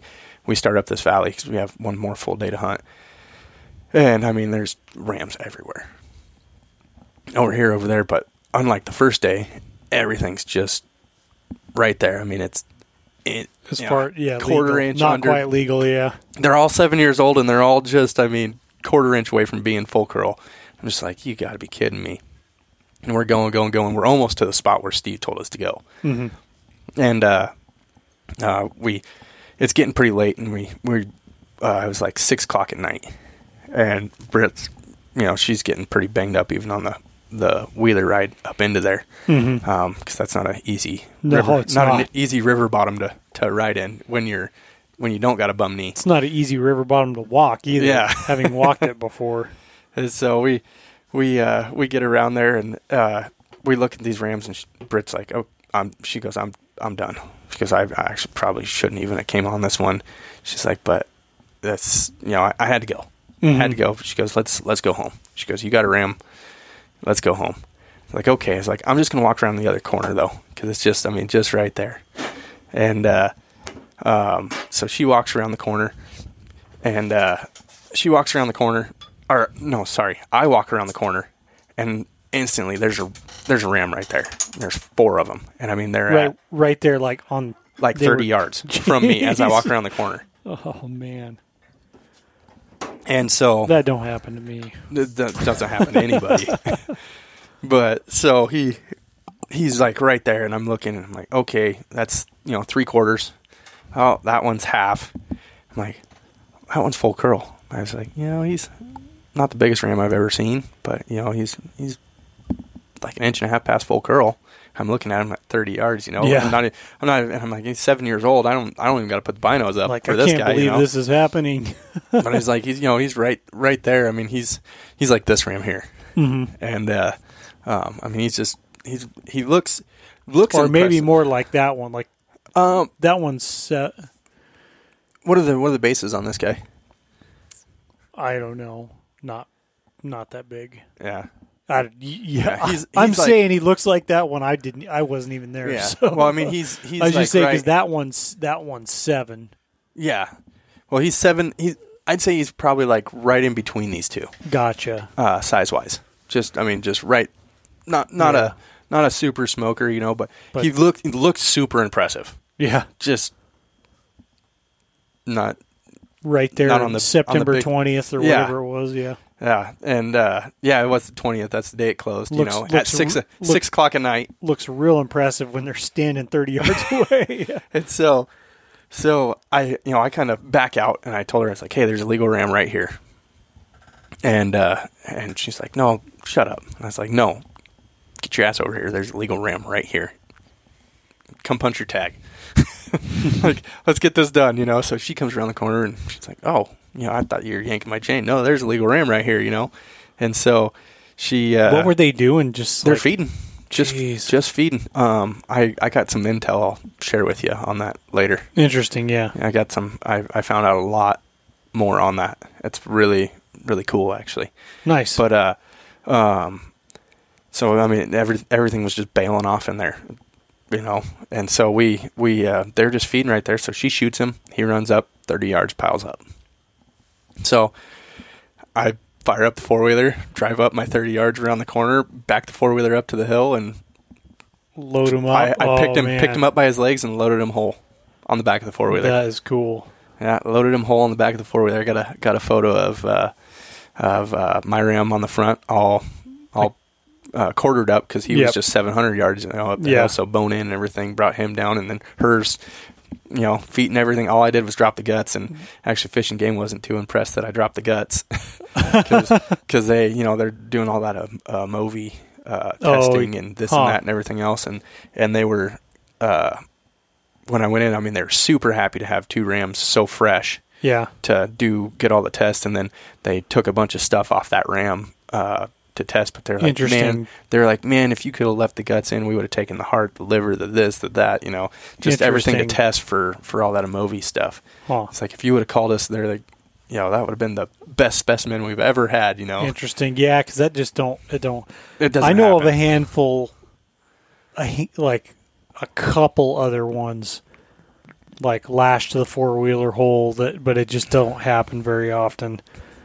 But yeah, man, that I couldn't believe it when you told me that. I was like, you gotta be Yeah. shitting me, man. Talk about Well, and then, then so the next year, we end up drawing the Tok.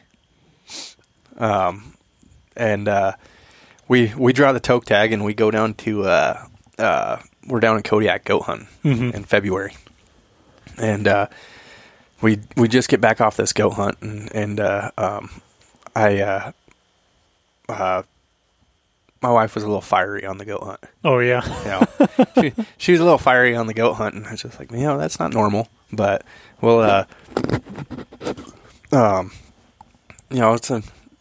I was just overlooking it, you know, like what you know, we didn't shoot a goat on that hunt, and really bad weather, Kodiak weather, you know, Yeah. everything. It's like, yeah, just a combination of things, and we get back, and and I I had a couple friends with us.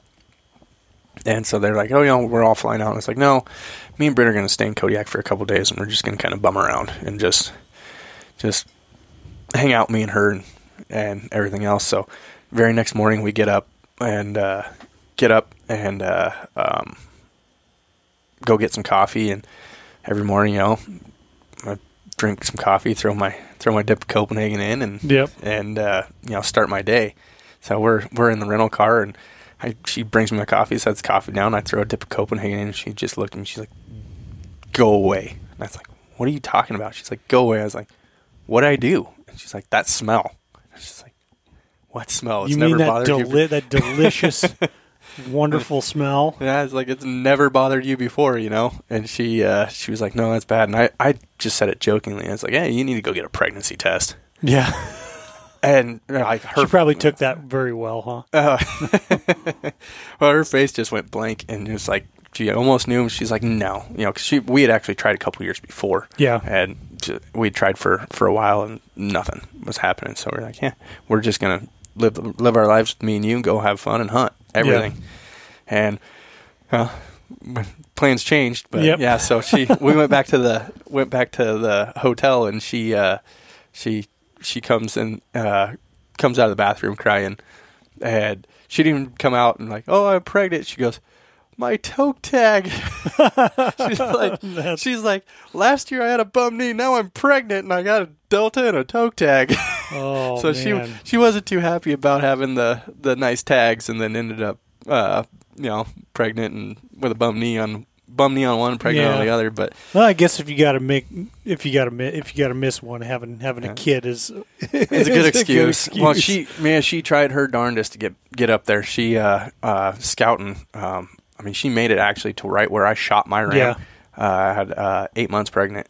nice. She was eight months pregnant right before right before season opened. We were in there just uh, like a week before season opened. You know, had the ram picked out and everything, and she was up there with up there with me, and then uh, got into sheep season. She you know opener, and she goes. She just looked at me. She's like, I can't do it.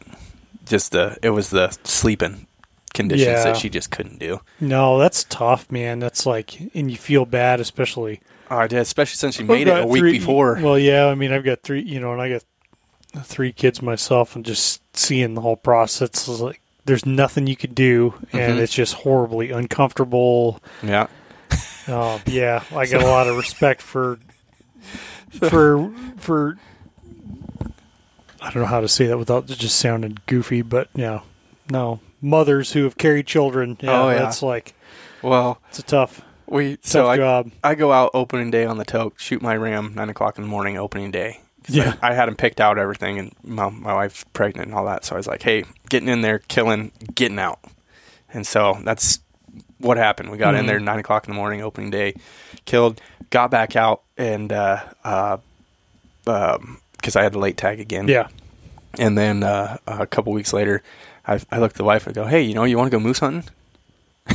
she's like, she's like, "Are you stupid?"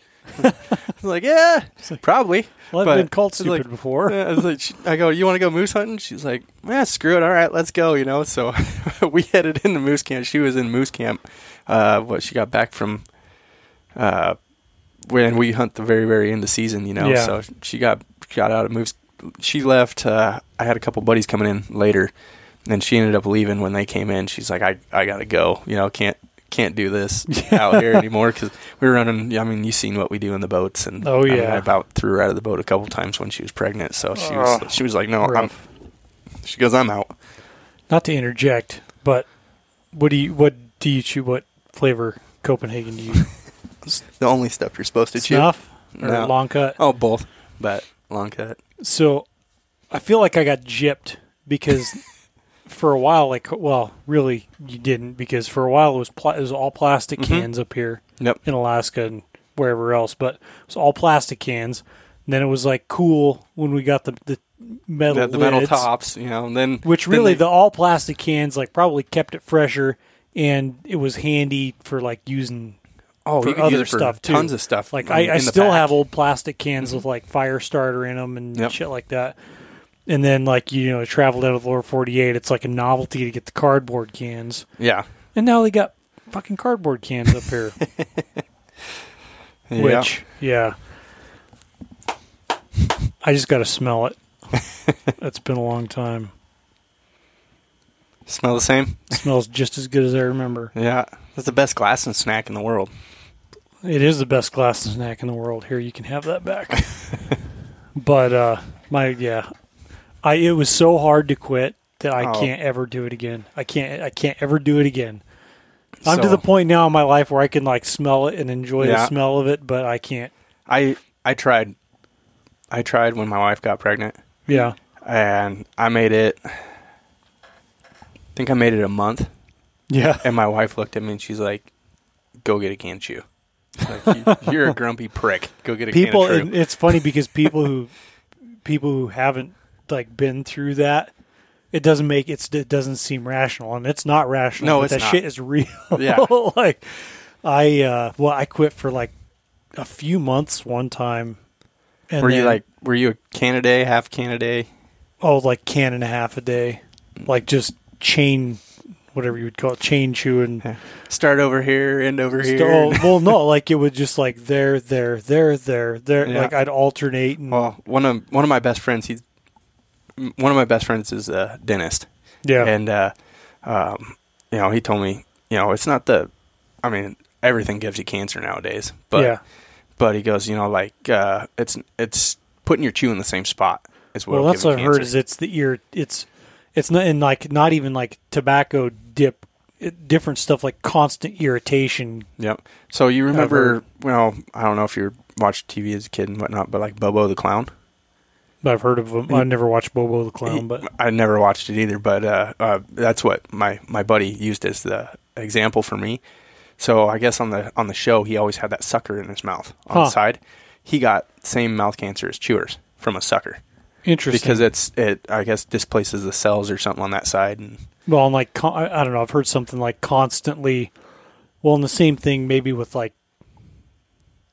I'm not a doctor. I'm just speculating here, but it could be, you know, like some skin cancer from the sun, like constant damage that your body's having to repair in the same place. I don't know.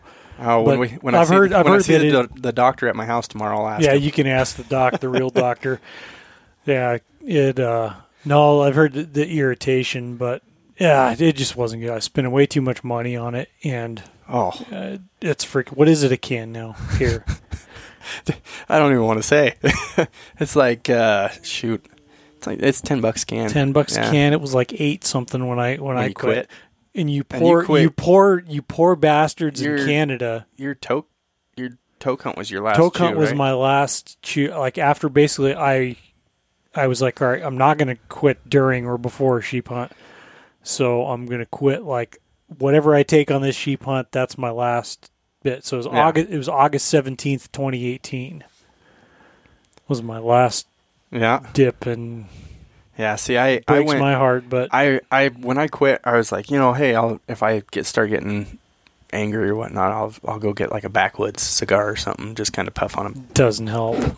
No, not at all.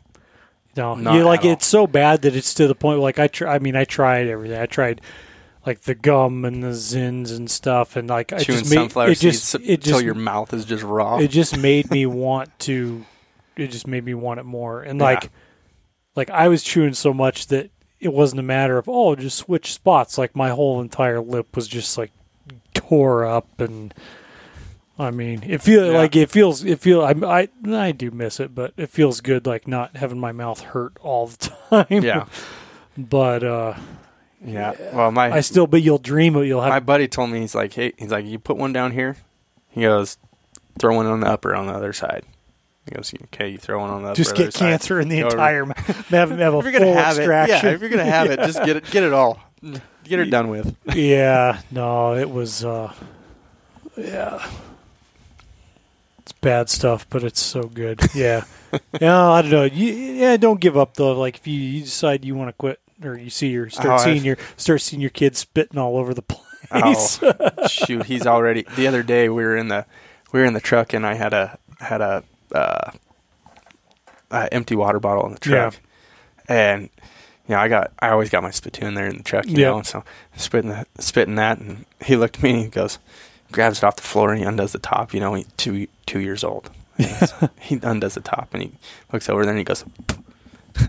Like daddy, I was just like, "Oh no!" Yeah, those kids, they What- man, what did they'll I just watch do? everything you do. But Yeah. I just finally had to quit. I mean, I it's probably like old. Oh, you're better, beating better a, off for beating it. A, beating a dead horse. You know, if people listen to podcasts. So I just find I finally had to. I just had to quit cold turkey, and it was awful. But yeah, you get through. it. It's like I just had to remind myself, like it's not going to kill you, probably. Probably. But no, poor like the, I don't know if chewing would, quitting chewing would kill me. but My wife might if I quit. She might. no, in, in the poor bastards in Canada, like a lot of people. To, shout out to all the Canadian listeners. There's quite a few, which we have a lot in common with, with like Oh yeah. rural Canadians.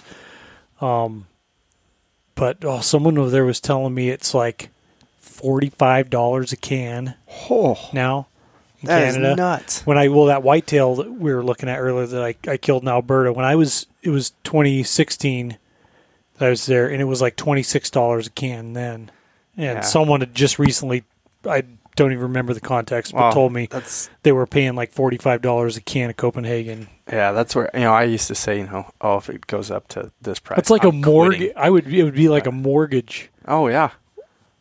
Yeah.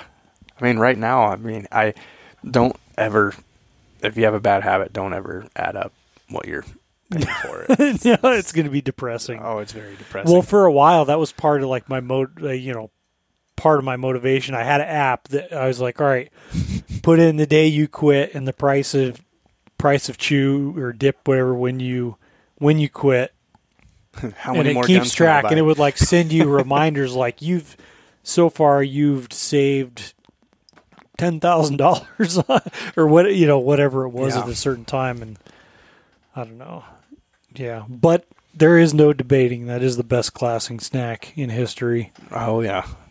Or Nice. if you, I mean, I'm like like your guys' sheep hunting ended up this year, where you're sitting in a tent for for Oh, days and glorious.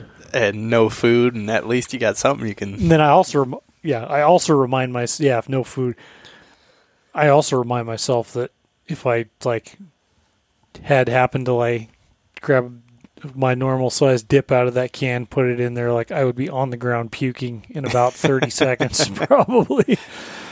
But yeah, anyway, moose hunting.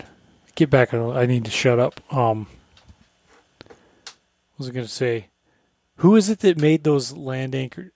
Uh, So it's a guy you- in North Pole. a guy in North Pole because we've talked about like using this. We, we used a dog sled anchor, Yeah, and that that was the shit that worked Yeah, I pretty good. on the but, last but podcast, that um, that land anchor you were using, it's like it's similar, but I mean like that's what it's made for. It's got two blades that kind of Yep. splay out, and do you have to like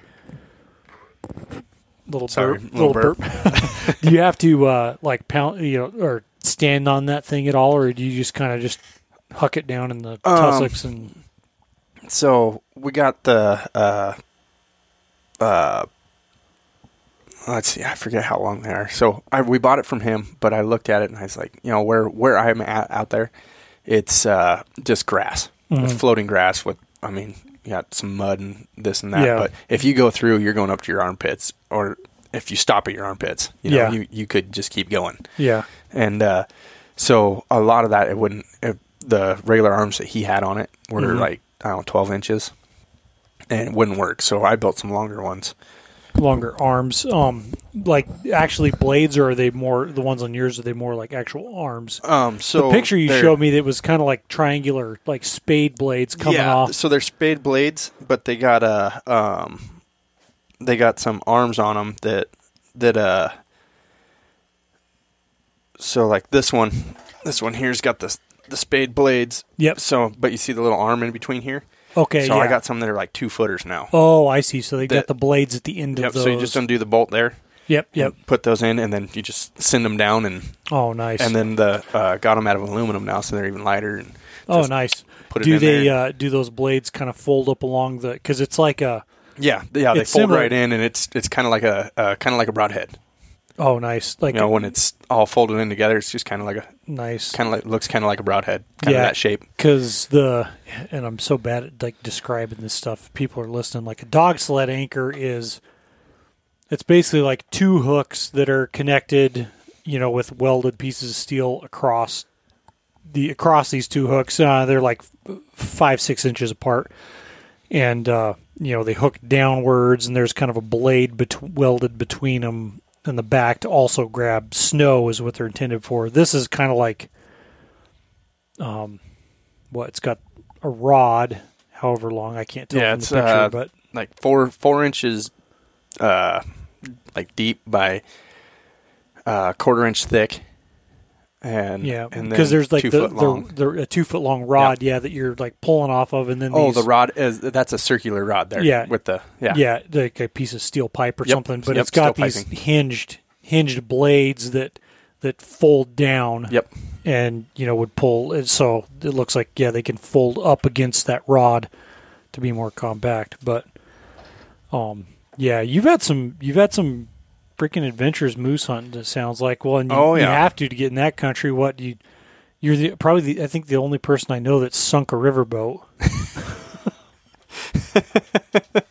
Yeah, no, yeah, we that was a couple couple years. Well, technically, I didn't sink it.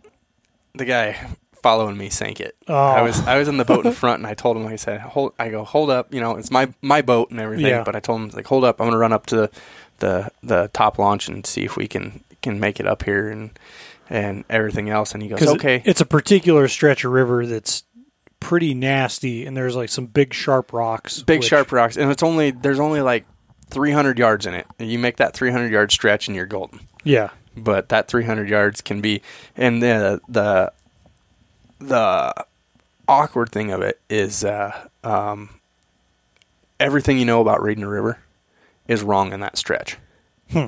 where uh, I mean you, you've run enough rivers in, in your life Well, I've run that. I've run that section in my in my boat. I didn't know Well, how I- dangerous it was at the time. oh in a, in a jet boat I mean you can run in a, if you're running a jet through there you can pretty much run wherever you want oh god! Oh, because you get your you're because you're We're running like those mud motors. yeah those surface drive mud Yeah. motors so so you don't have I- quite the response, and and I then don't got the response, and then I, I, I mean, running those surface drive mud motors, I can run about six inches yeah, of water. Where you know, with with our jets, you know, uh, depending on on your boat and if you're tunneled and this and that, and how you have it set up, and Yeah. how much of a load, you know, you can you can run pretty a lot shallower than that.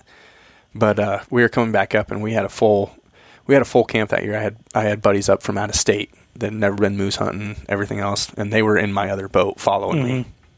I came up and when I came through, I touched like three rocks and I went, nope, there ain't no way they're going to make it up here. And just as that went through my mind, my wife goes, what are they doing?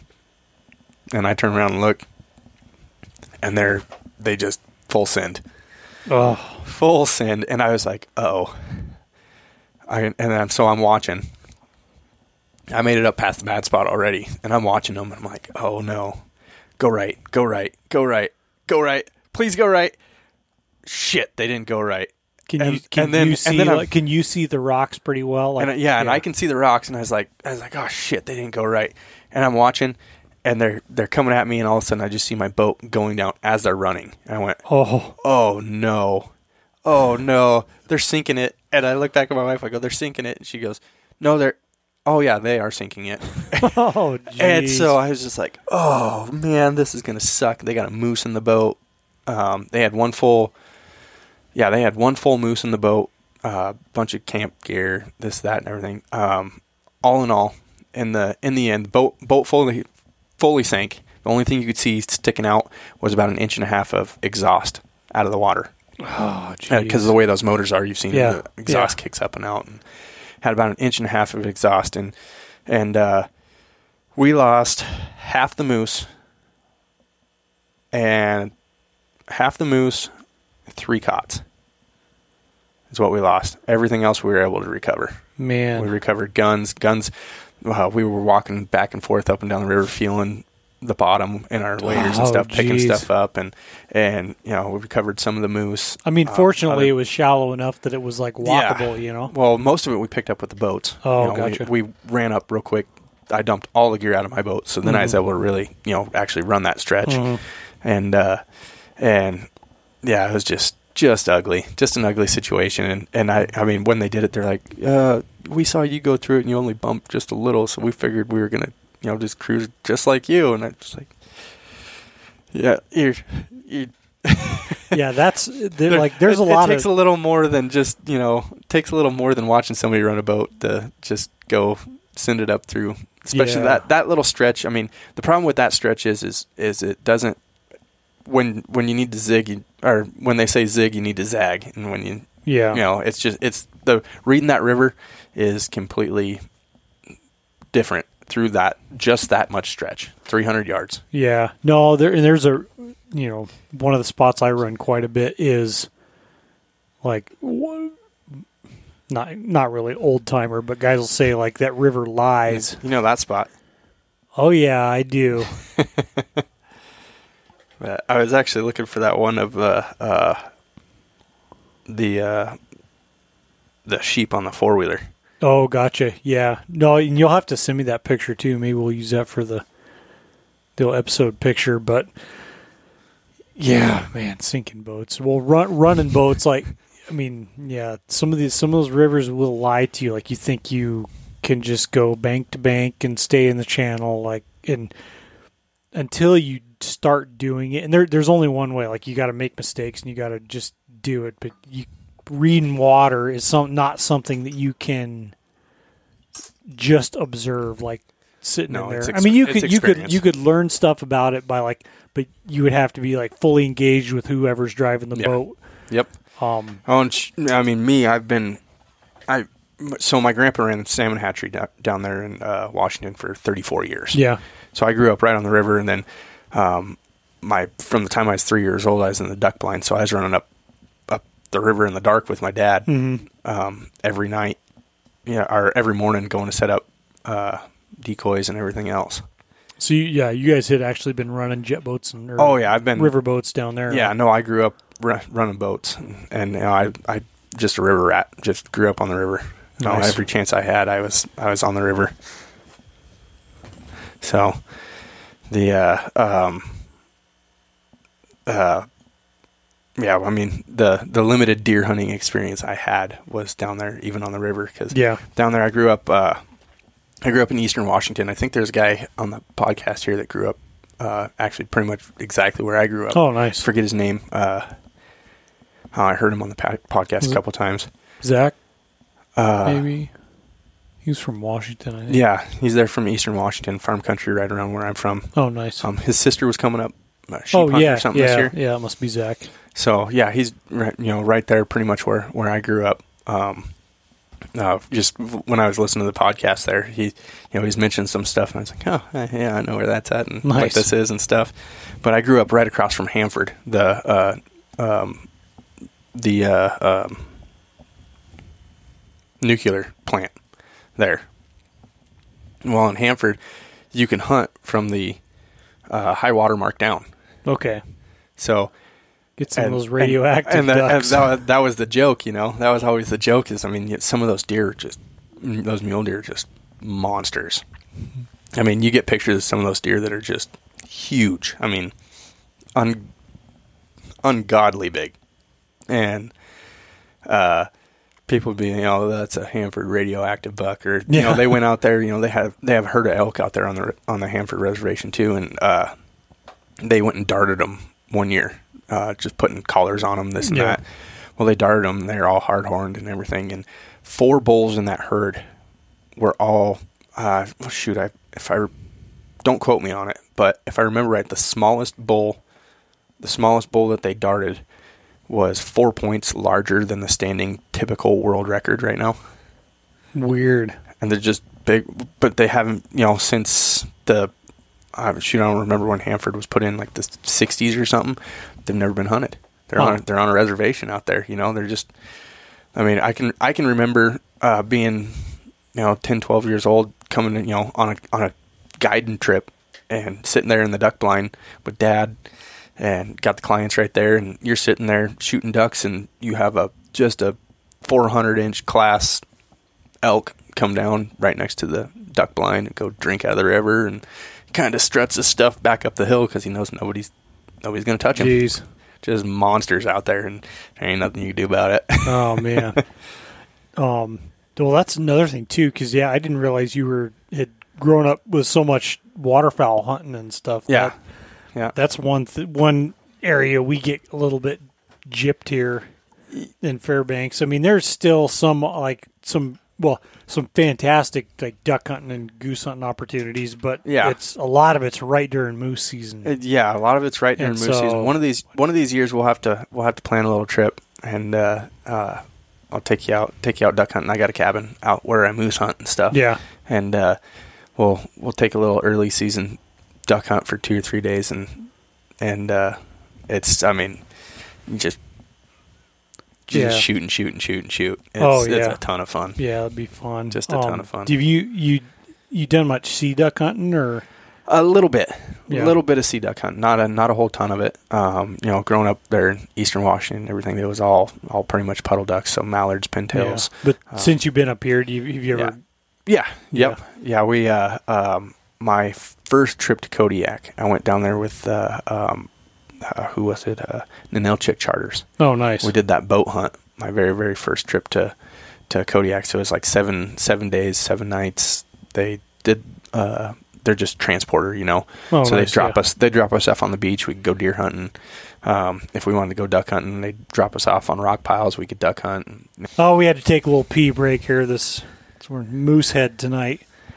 It just runs right through you. Oh, it does. But yeah, well, I also I was gonna like make a big announcement at the beginning. It's the first episode where I've got the beer fridge, the Tundra Talk beer fridge. Oh, I got spoiled then. yeah, it's uh, it's been a long, it's way overdue. I but get, I get the cold ones. yeah, you get the cold ones now. Normally we got like a bucket, a five gallon bucket, or Frank will bring bring like a RedGard bucket, and we'll fill it up with snow. And this time of year we'll fill it up with snow anyway. I got to get the freezer's empty though.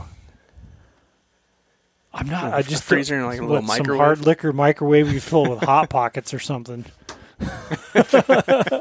Eat and podcast, you just never have to leave. But um, I want to get a little, I don't know where I little, little pisser around the corner. I was thinking, yeah, to hun- a, hun- a honey bu- I was gonna say a honey bucket around the corner, but that shit would get pretty. we only we only need to go so far with it, but uh, yeah, duck hunting. I need to go. I need to go. Uh, I don't know. I was supposed to go king eider hunting. That's- one year. That's a bucket list for me. Yeah, I was supposed to go with uh, one of the guys from Browning. I'd kind of like pitch. I was like, "Hey, let's go uh, king eider hunting, and you pay for it." and I was supposed to go, but Ano- then another big one if you're gonna if you're gonna eider hunt, tie it in tie it in with it is the emperor goose. Well, that's what I was going to bring. Well, because there's spots in Kodiak that you can get those too. I've heard and out that. on the peninsula. I've heard that. Yeah, and that's that's something I really want to get to. I need I need to do that, and that's really a cool story too, because they you know were basically on the endangered species. I, don't- I don't know if they were on the endangered species list or if they were just threatened.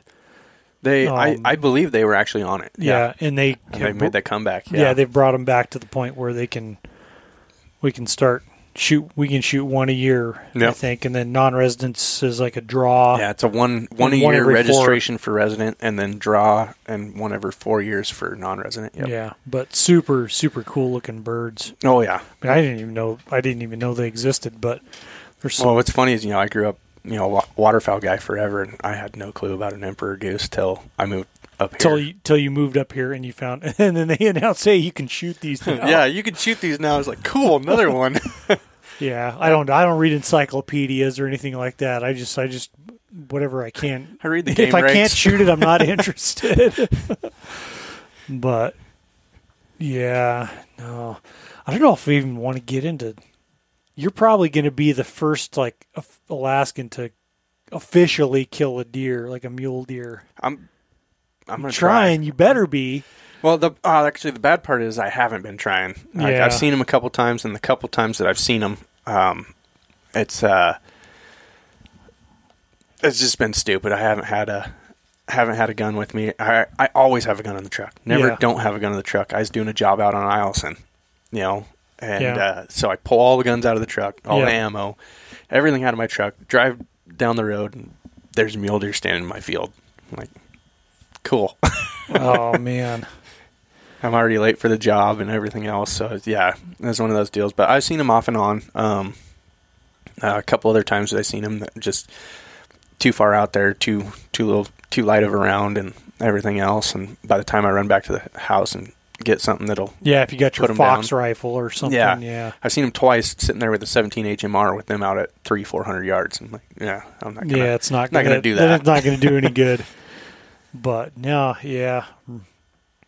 As much as I would like to like it to be me, I'm rooting for you. I think that'd Well. be freaking cool. Maybe we'll try and Yeah, well, I, I keep yeah, I, I'm kind of falling through on that one. I keep uh Oh. trying to like oh try to go like call them when they're because there's it's coming obviously up really quick. there's obviously enough of them that at least or at, at times there's enough of them where they're rutting, you know, because there's like what that buck that got hit a few years ago was a like a really young buck. And Yeah. you, you saw And- was it two years ago? You saw it like a three by three or something like Uh, that. two by three. two by Yeah. three. Yeah, I seen a two by three, and and he was with uh, a group of does, four does. Yeah, So there was five of them standing there at the back of the field. So, you know, uh, bucks and does. There ain't no reason they.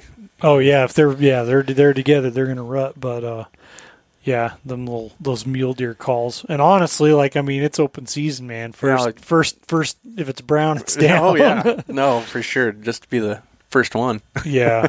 No, so that's that's that's. I mean, that's But even that's- a whole was- other story. It was almost unbelievable when I was talking to Frank today when we were Yeah. out there, and I was like, man, uh, it's like one of these days you're sitting there waiting for the RedGard to dry or something. Like maybe we might have to run up the road and go, Oh yeah, go sit on our bus and deer. Yeah, call some deer or do something. You know. Yeah, and I like I don't know those those uh, little deer talk calls that, which I I usually I, I've been working on slowly working on cleaning out the shop. I usually had a couple of them sitting right there, and I think I like put them all in a central. Baboon. Yeah, it's a baboon skull. That's pretty cool. The thing's nasty. Um, that's pretty fragile, but those little like um Elk Inc. makes them, and I remember as I when I was a kid, my dad like had one, and like we called a ton of deer and mule deer in with that thing, and then I used it on blacktails on Afognak, and it worked like a charm. Um, so I don't see any reason why like there can't be so many deer that if they're they hear another deer, they're not going to come check it out. Yeah. I don't know, and we'd call a lot of does in with it too. Yeah. So Well, Yeah. especially if you got you know, I'm that not little bit higher pitch, like fawn. Oh, yeah. I'm not. I'm not above shooting a doe. I'm not above it either. Yeah, especially the first one. I ain't. Yeah, no, I ain't above that. no, not at all, man. So Did uh how'd your moose season go this year? You guys got a couple nice bulls. yeah, Right. So I I actually ended up cleaning five different moose this year. Oh. I had I had a. the, I mean, I can't complain about the first three. Um, Yeah. so my dad and my my boy, you know, two years old, they're in the pickup and. You know, they see a little paddle bowl coming, just leaving the house outside the field. So, dad whacks a little paddle bowl, you know, right there. It's Mhm. the first, second day of season, something like that. So he calls me up. He's like, "Hey, come get the skid steer, pick this moose up, and clean it for me." That's Now like- that's like this is a guy who understands how to clean a moose properly. well, no, no, because I'm the idiot who goes out and you know would do three moose on the farm between uh let's see my dad my my buddy's wife uh, got one Oh, and then you go then a nine year old little to- girl i got a nine year old little girl her first moose this year nice. and then i go out in the sticks and go shoot one in swamps and water and all that stupid stuff you know But you know, you know, at least you're like you're like out there out there exploring, like trying to get get a little bit bigger ones. But man, that's it's it's hard to beat. yeah Oh yeah. Like where down in my in laws, like they got it they've got it pretty well dialed in where they're at too. they're just they're down the road from me aren't they No, they're down that direction. Um, but there's you know, depending on the year, some years aren't aren't as good as others. But like, shoot, typical shoot a bull out in the field on the hayfield. yep Oh, go Oh, over there like the guy like shackles and chains.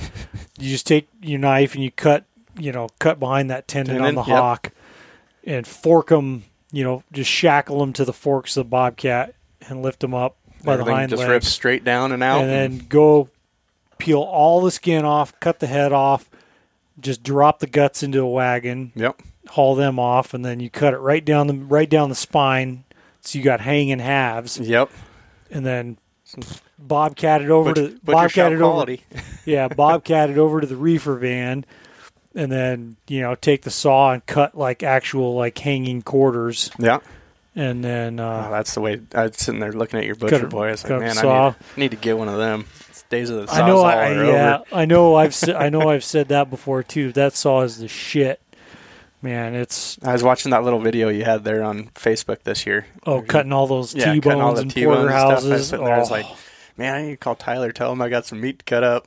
ah, you're welcome. You're welcome to use it anytime you want, man. You just got to clean it. I bet you that's a chore. Yeah, it's re- it's really not too bad. Like all um, it's it's pain in the ass enough that I only want to use the saw for like stuff that's worth getting it dirty for. Yeah, But um, no, I mean it, it would be easier if I had some hot water out here in the shop or like. And the shop's just not set up to be wet, you know, like a butcher shop. Like that thing's made where you can take a pressure washer and just blast it all out of there with hot water, and yeah. I know. A Contin- guy that, I know a guy that drills wells. He could put one right right in front of the shop there for you. Oh man, it'd be like 800 feet or whatever. There's probably a reason everyone has. No, up up here it's like, uh, uh, shoot, I think we drilled one just right down the road, and it was like 340. Well, So I mean, it's still that's it's pretty Yeah. good. Like yeah, and then drilling right now is not cheap. no, especially it's not this cheap year with at all all. the what's all it? What's stuff. it? Uh, oh well, I mean that's got to be 10 grand or more for a 340 foot well. no, yeah, more. More than that, Yeah. yeah. Never mind. I'm I'm good. but uh, I just take uh, like I'll just get a pot of hot hot soapy water and a couple rags and Yeah, I kind of wash it from the top down and wipe stuff down. You can you I mean it's easy.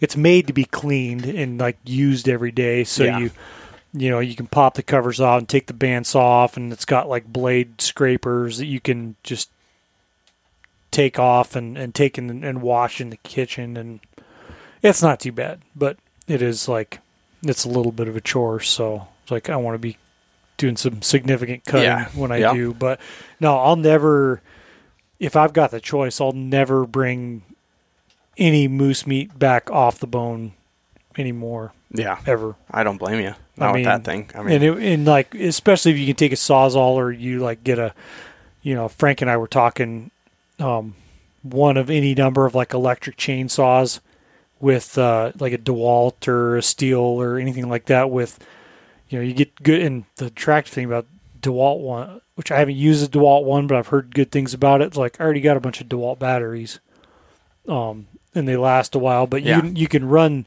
You have to run bar oil in those too, and you just run no, no, no, no. So, uh, I I got a I got a little little teeny tiny chainsaw that I use specifically for moose.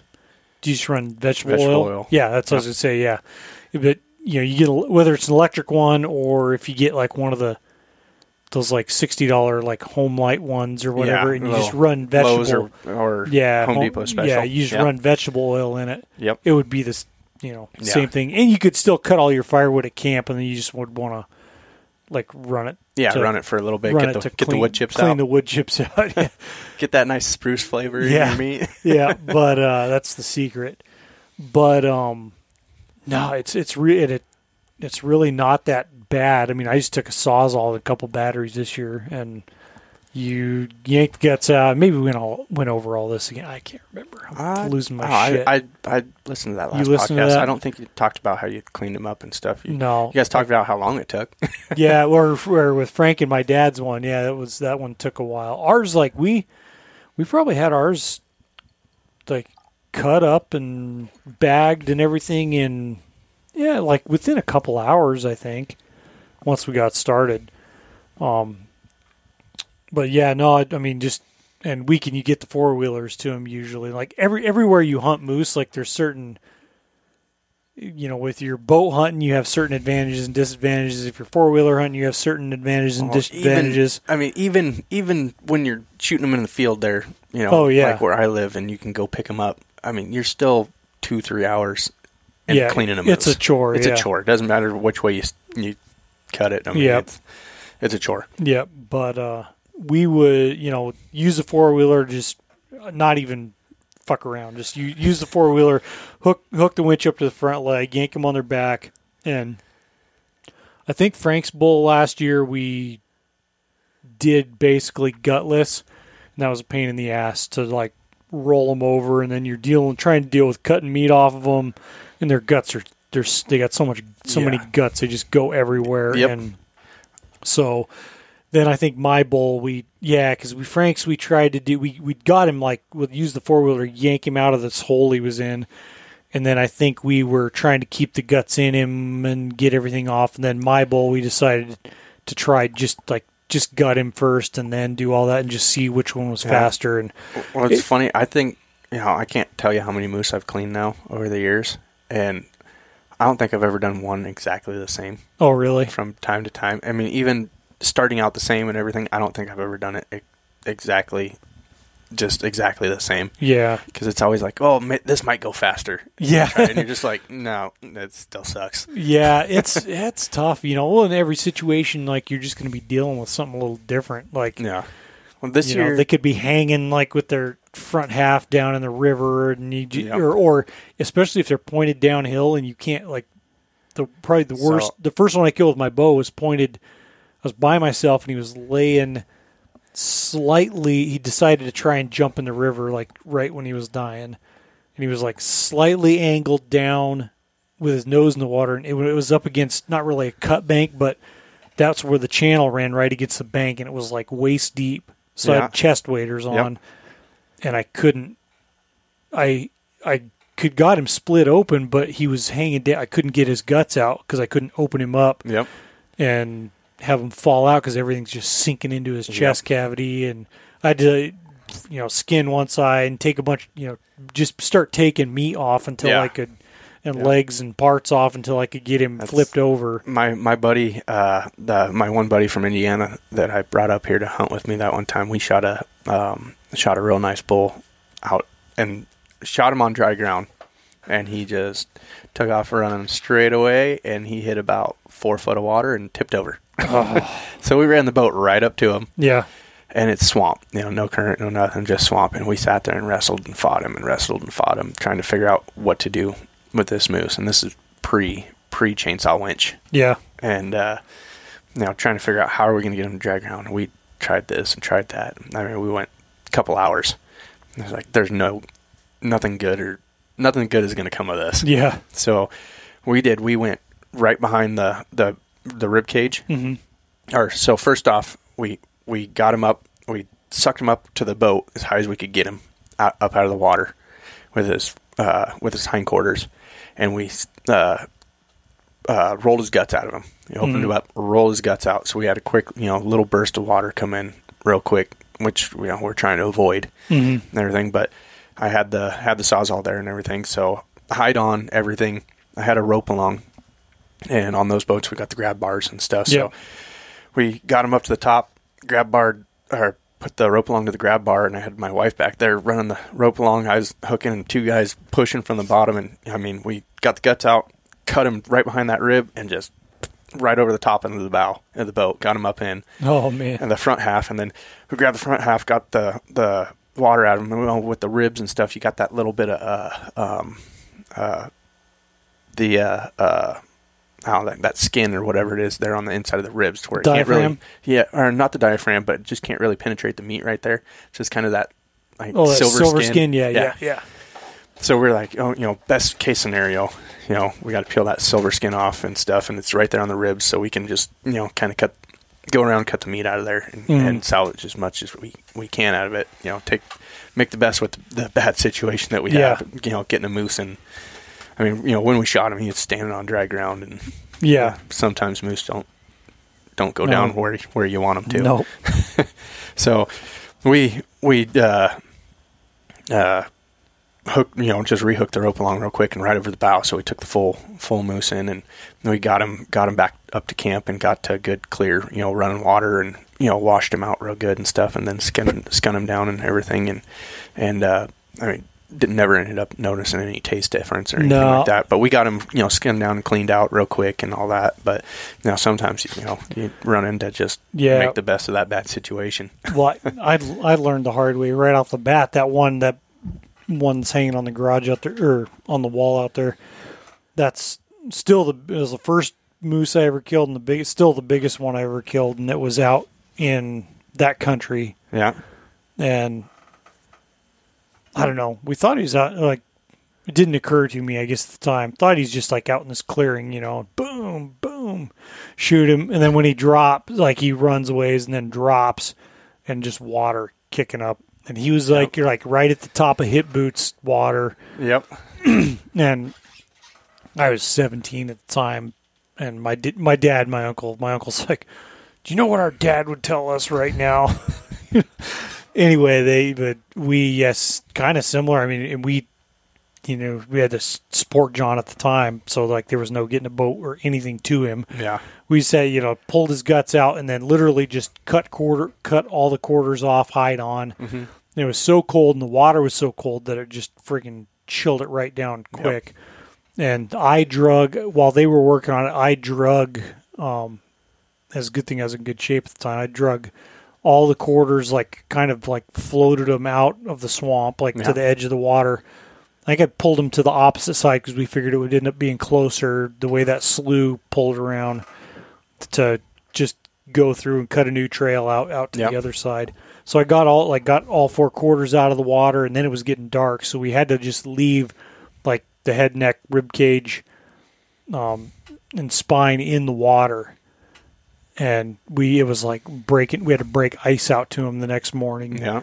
and we ended up not i mean didn't lose any of it and i think a lot of that you know if it sucks but especially when it's colder or sometimes you know, if it's just super super cold water like my uncle tracy i think this last year had to no it wasn't the getting old it wasn't this year it was last it, it wasn't this fall it was last fall um his stepdaughter shot one and they in it it was kind of a similar deal he had to it was at the point of the night where he had to just yank the yank the guts out and leave the thing. It was completely submerged, Yeah. basically. Yeah. But it, you know, like I mean, the ribs and depending on if you're not like making a bunch of cuts through the membrane Yep. and the muscles, Yeah, and, and it's not silver like skin super, on there. Yeah, I mean, it, it's it really can't penetrate it. yeah, it's not super. Yeah. In that, I mean, that's even just regular like meat hanging. These like hanging meat will last a lot longer the fewer cuts there are in Yep. that. And I'm Well, sure that was the way, like when yeah. they did beef, like ripping them right down the middle. And you like, it's not like you have a big open cut on the hind on the hind leg, Yep. the hind quarter. You know, you just have like that little bit down the spine and Well, and the pelvis. Yeah. Well, I mean, and I mean, you think about it. Anytime you really hang meat, you end up with a hard crust that you Oh, got to yeah, trim off yeah. anyways. So that just that little bit. I mean, if if it gets on there just a little bit, it's not the not the end of the world. There. Yeah. No, but uh, where's it? Losing my mind. I don't know where we were going with that, but yeah, pulling moose out or cutting moose. Oh yeah, doing moose different different Yeah. ways. Yeah, this like my my bull this year it was pretty easy. We finally decided like, it's going to be quicker to just yank the guts out and then when we can get the four wheeler to use the four wheeler to drag the moose a few feet away from the gut pile, so you're not having to step in that and deal Yeah. with that. And uh, it was actually, I mean, I remember I was talking with Frank because his like him and his brother gut deer like this.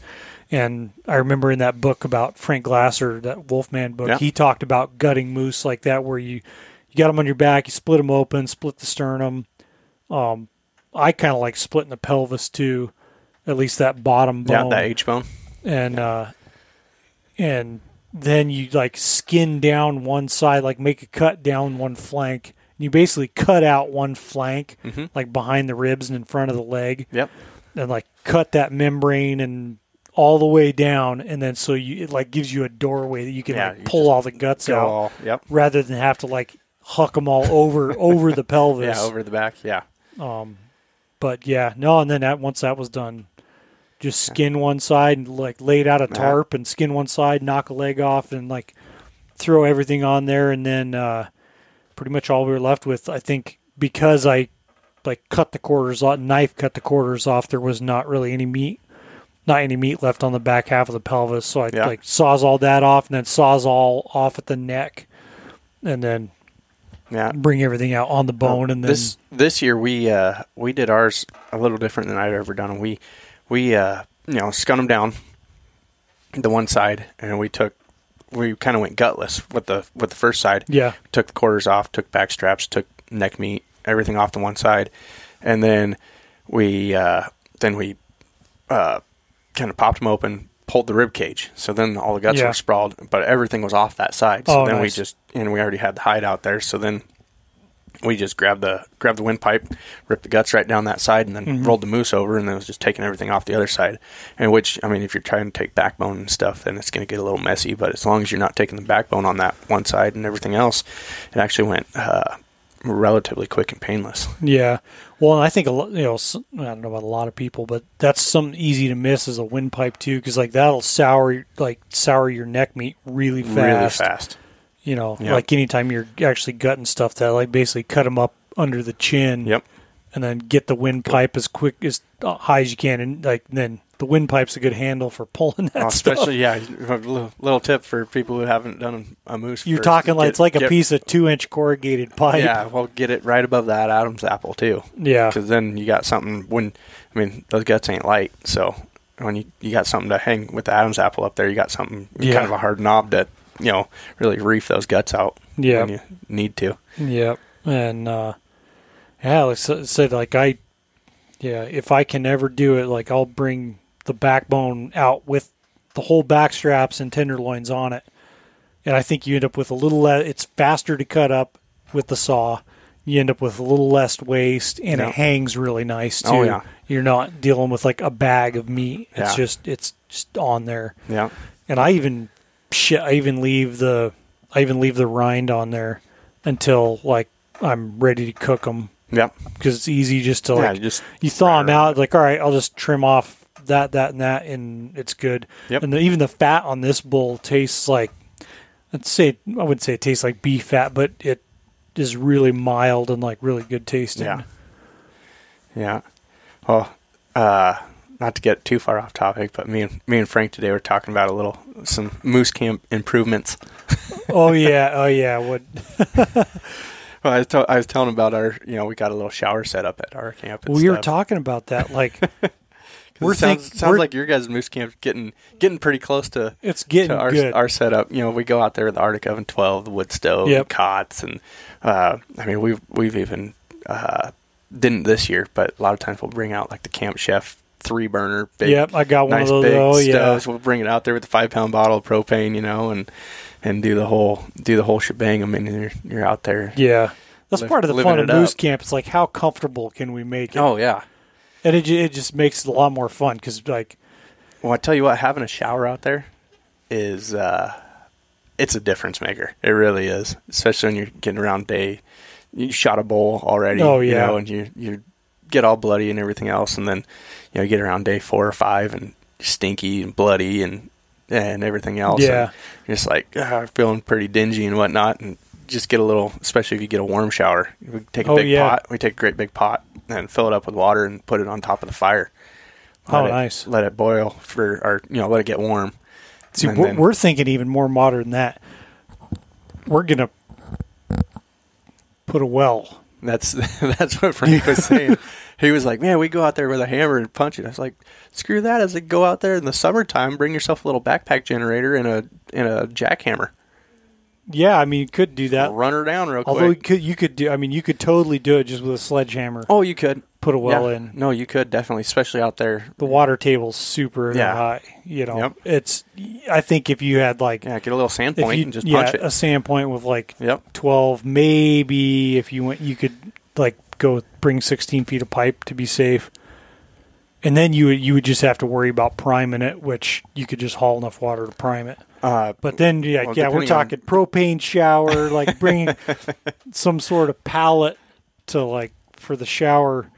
oh, you bring a you bring a uh, bring a pallet out there, and then you get one of those uh, those black mats. You get it like uh, uh, Oh, yeah, Lowe's yeah, with the holes in it and talking about, whatnot. yeah. Put it on there, so you just step right in and you know get yourself a. Uh, uh, the tarp with the eyelets Yeah, and a, and a round circle. That's that's what we got, you know, with the round circle. So you just open the tarp into a circle or close it, you know, and nice. climb right in and hit the little electric pump. And Yeah, I don't know what it's like. My yeah, I think I told my wife was like, "You guys are totally playing house out there." I'm like, I don't know what it is, but yeah, when you can have Well- like really good good moose hunting and have it super comfortable, especially like on the heels or coming off sheep season. oh yeah, definitely. you That's know, my like that's when you abuse yourself. You yeah. know, you my know? my wife's first hunt, you know, first her first hunt, first big game animal she ever killed anything was a, a sheep. You know, I she said she wanted to go hunting this and that. It was before we were married, and we went up the mountain and whatnot. And on the way in, you know, it was it was so foggy, and I mean, I was following my GPS in, and luckily I was hunting a spot that I'd hunted for a few years, yeah, so I was able to follow follow myself in because I couldn't see 15 feet in front of me hmm raining sideways. Just we shouldn't have went in, but we went in anyways. And we're going up the mountain. She's crying. And she's like, "I'm going to divorce you." it's like we're not married. she's, but long story short, you know, we get in there. Next morning, wake up. It's like 75 degrees. Oh, geez. We've got a couple rams fighting in the valley, or just sparring, you know, down below Yeah. us. And we end up going down that day, getting her sheep coming out and everything. She's like, "Hey, when are we going back in?" And, you know, so, but then you know she got to moose camp that year, and she was like, "Why isn't all hunting like this? This is Yeah. awesome." no, it was funny. I was great. I was sending my I was sending my aunt Susan pic, pictures of her, her moose camp because she's pretty pretty uh, civilized, I guess you'd say. You know, like like they got they got their cabin set up pretty nice, and she's like, "Man, I could even do that." I was like, "It's pretty good." Send yeah. Blueberry pancakes for breakfast. it's a chore yeah, getting moose camp in, though. It is a chore, man. It's a lot. It's a lot of effort. Like, Oh, and you guys are, you know, hauling wheelers and stuff too. I don't got to haul the wheelers, yeah, it's but Yeah, just like getting the stuff on the ri- it's it's a multi-phase Yeah. multi-phase process. But I shoot, I couldn't even get wheelers back into my camp. No, even if, no. even if I wanted to. You No. know, I got to jump all those beaver dams and everything else. yeah, but I don't know. You know, like that's if you want you want good hunting.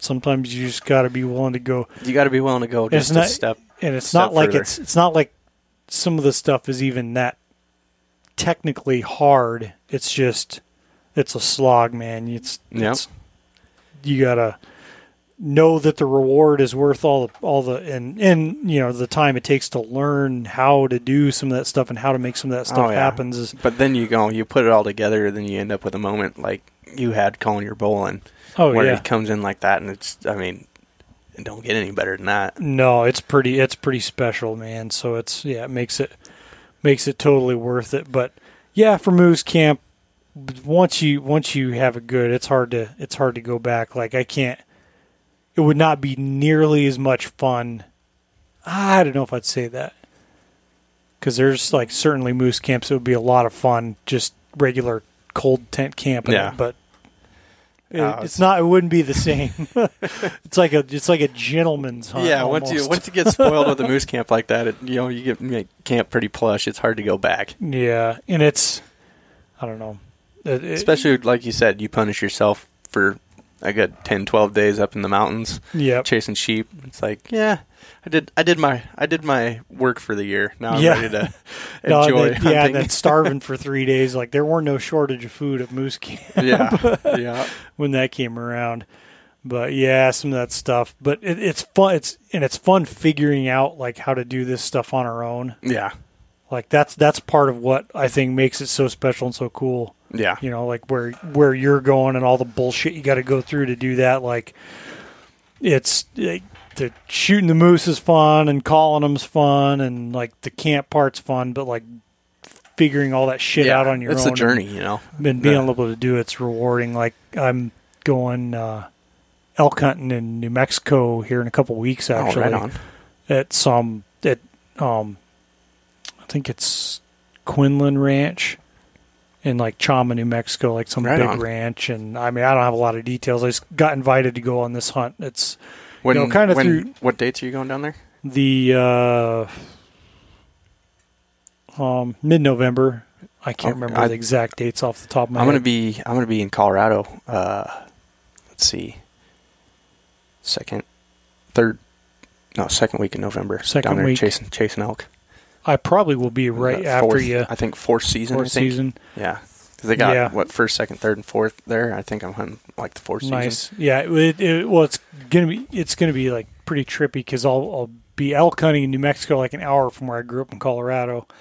And growing up, I was like always on the other side. I'm interested. It's kind of like the Africa trip. Like I I don't really know what to expect. It should should be fun though. Yeah, oh yeah, I was always on the other side of the fence growing up, like looking at you know some of these bulls on some of these ranches, just like unreal. yeah.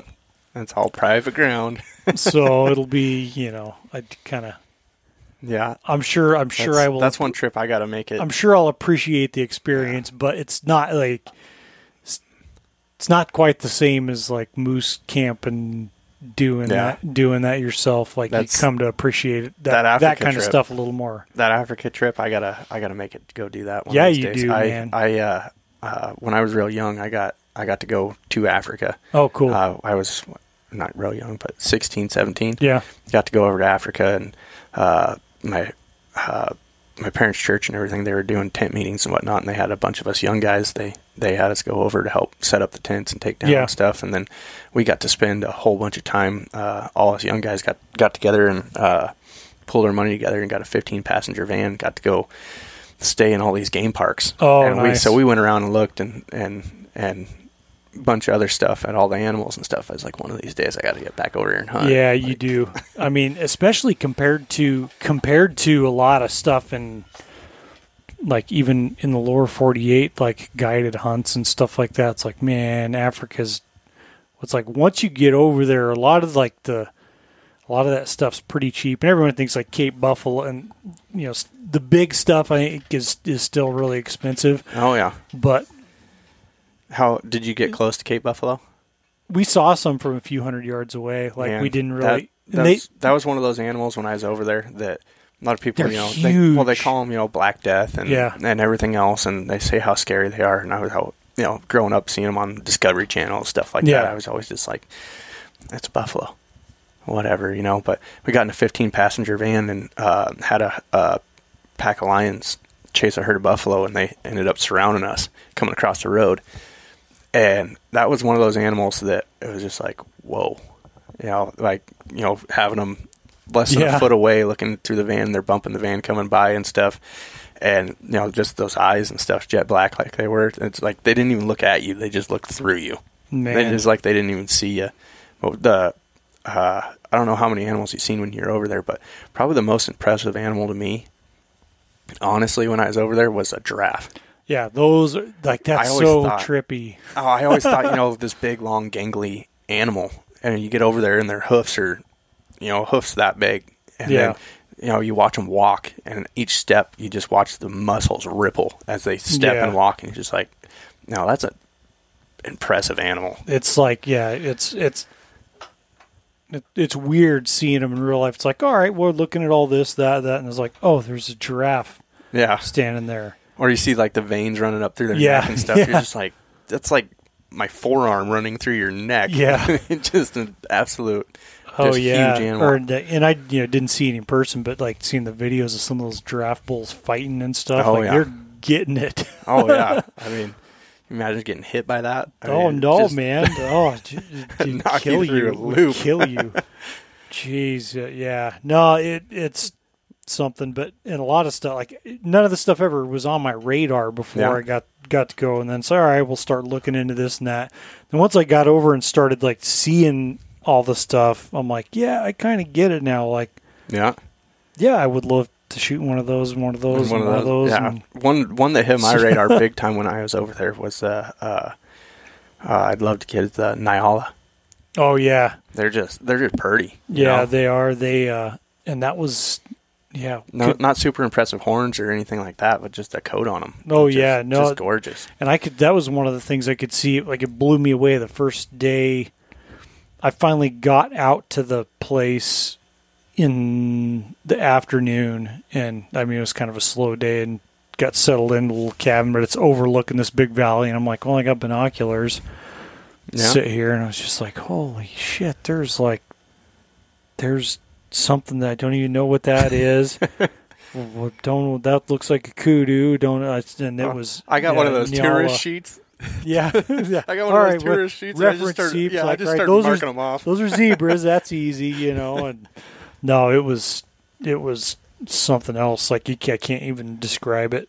So Just being nuts. being, I, I don't even know if I can say this, but being young and dumb, uh, you know, we are over there in the game parks, and I, we were a bunch of teenagers running Yeah. around a game park, and so we're like, you know, hey, we can't hunt them, but let's try and let's try and get some of these animals, you know. So we're gonna get them with a rock. Yeah, you know so i mean it said no rock throwing no this no that but you know, we're teenagers and we're gonna do what I'm pretty sure there's no do. extradition. You're not going to be extradited. yeah well i mean we were we were over there and and uh, um, i got i got all the big five with a rock except for the leopard the leopard was one i never i guess we caught the just a glimpse of a leopard going in the brush because they have the radios and stuff there where Yeah. they'll announce you know if, if something's somewhere so people could see it and we caught just the tail end of a leopard going across.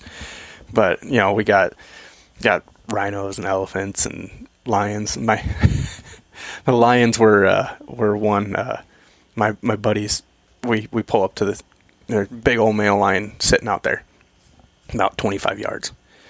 And everybody's like oh you get him with a rock. No. Oh you get him with a rock. No no ain't no chance. I'm not getting out of this van you know you know no guns no nothing you know we're sitting there and my buddies are looking at me like frank you get him with a rock and i was like i ain't scared i'll hit a, hit a with a rock you know so i slide up the slide open the door ever so gingerly you know not to wake him up he's sleeping you know I get out there and i get this little teeny tiny rock it's like you know, there's not on the road. There's not a whole lot of big rocks or nothing. So I find this little like one inch rock, and I lob it out there, and it kind of hits him in the ribs. I mean, just kind of bounces off him. Didn't hit him hard or nothing, and he lets out this just little. Ugh. Well, when he did that, you know, looking out there, it was him and two females Mhm. right in front of him, and the grass was only two foot high, maybe yeah. and he let out just that little "Ugh," and kind of rolled over and looked at me. Well, when he did that, 26 lions stood up, and the closest one was about five yards away. Uh, you, you've never seen a little white boy bail so hard for back in the van. oh I man. mean, I was bailing for the van, and everybody, you know, just, just, uh, yeah, everybody's laughing. Oh, you were just as scared as us, and this and that. It's like, heck yeah, I was scared. like, I don't got nothing. But the, uh, the, how the scariest one was, uh, the uh, baboon actually. Those baboons are nasty. Oh, they are. We we uh, a buddy of mine went to. He got out of the van and he like picking up a rock. This baboon's out there like thirty yards, picking up a rock to throw a rock at the baboon, and this baboon, and I mean just snap of a finger. I mean, just flipped. I mean, buddy hadn't even picked up a rock yet. This baboon has, was on him. I mean, he was bailing for the van. I mean, the baboon caught him by the heel and took his shoe off and everything. He's like, "Hey, you want to go get your shoe?" He's like, "Nope, he can keep it." oh man, yeah. No thanks. Like I, I don't know, after seeing them, I'm like, yeah, I'd rather have a black bear after me than one of them suckers. I mean, you see them freaking Oh, teeth, teeth, on those two inches long. those big males, and they're strong and they got thumbs and they're smart. Yeah, no Yeah. thanks. well, uh, you know, running around there in Africa, there I don't know how much kind of touristy stuff you did, Not much. but no. we we uh, over there I did. That's what I had to do. Yeah. uh, you know, I didn't wasn't able to hunt or nothing. So the one place we stayed at uh, was Saint Lucia there in South Africa. yeah, and it's kind of a little touristy spot. And they said uh, they had signs, and they said, "Watch out for Lucy the the hippo." Hmm. Well, uh, that one night, where and it's a gated community type or gated deal to where you know people couldn't come in and out and Mhm. everything. And we we uh, me and a buddy are sitting there. We're like, "Man, we really want something to drink. You know, we're gonna run down to the little corner store down there and go get a coke." So we go walking down the road and we're just passing the signs and we're just kind of laughing, you know, like, yeah, watch out for a hippo. Like, how can you not see a hippo? They're huge, you know? yeah. And we're kind of joking back and forth. And my buddy's on my left, I'm on the right, and we're walking down the sidewalk. And he looks over at me and he's like, hippo. And he takes off running. And I was like, shut up. He turned, I turned and looked over my shoulder and I heard him, heard him, uh, whatever noise they make, that kind of low grumble grunt Yeah. And I look and I take off running. Well, she's hot on her heels. And we look up and about uh, 20, 25 yards in front of us, there's a flight of stairs going up to somebody else's little condo room type deal. And we hit those stairs. I mean, I've never climbed stairs so fast in my life. we hit the top of the stairs. That hippo paced back and forth. They finally came down with a car and they were looking for us like two hours later because we were just gone. They're like, hey, "What happened to the guys?" And this hippo's walking back and forth. And they finally, you know, honk the horn and this and that and get the hippo run off. And she had us just pinned at the top of the stairs. There's nothing we could do. Jeez. uh, and then uh, uh, another another little funny one is there tons of monkeys there in St. Lucia, Mhm. and they like were those little vervet monkeys. yeah, the gray ones with Yeah. the uh, kind of the black mask on Yeah. them and stuff.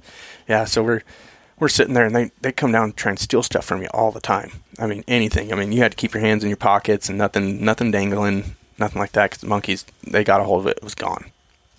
And so we're sitting there and uh, uh, I took my sunglasses off, set them on the uh, top of the car, hmm and this monkey, I see him come down. He comes down real quick, and I mean, I go to reach for him. He snags him, slides across the hood, and boom, right back up on top of the carport. I'm like, you son of a gun. So I see his tail kind of dangling over the edge. I reach over and I kind of grab his tail and I go to give him a yank. I mean, before I even got the yank out, I mean, he reaches down at me. He flung those glasses. I mean, put a put a scratch across my face. Just flung the grass. The glasses hit me in the face with them, just screaming at me. Those little things are.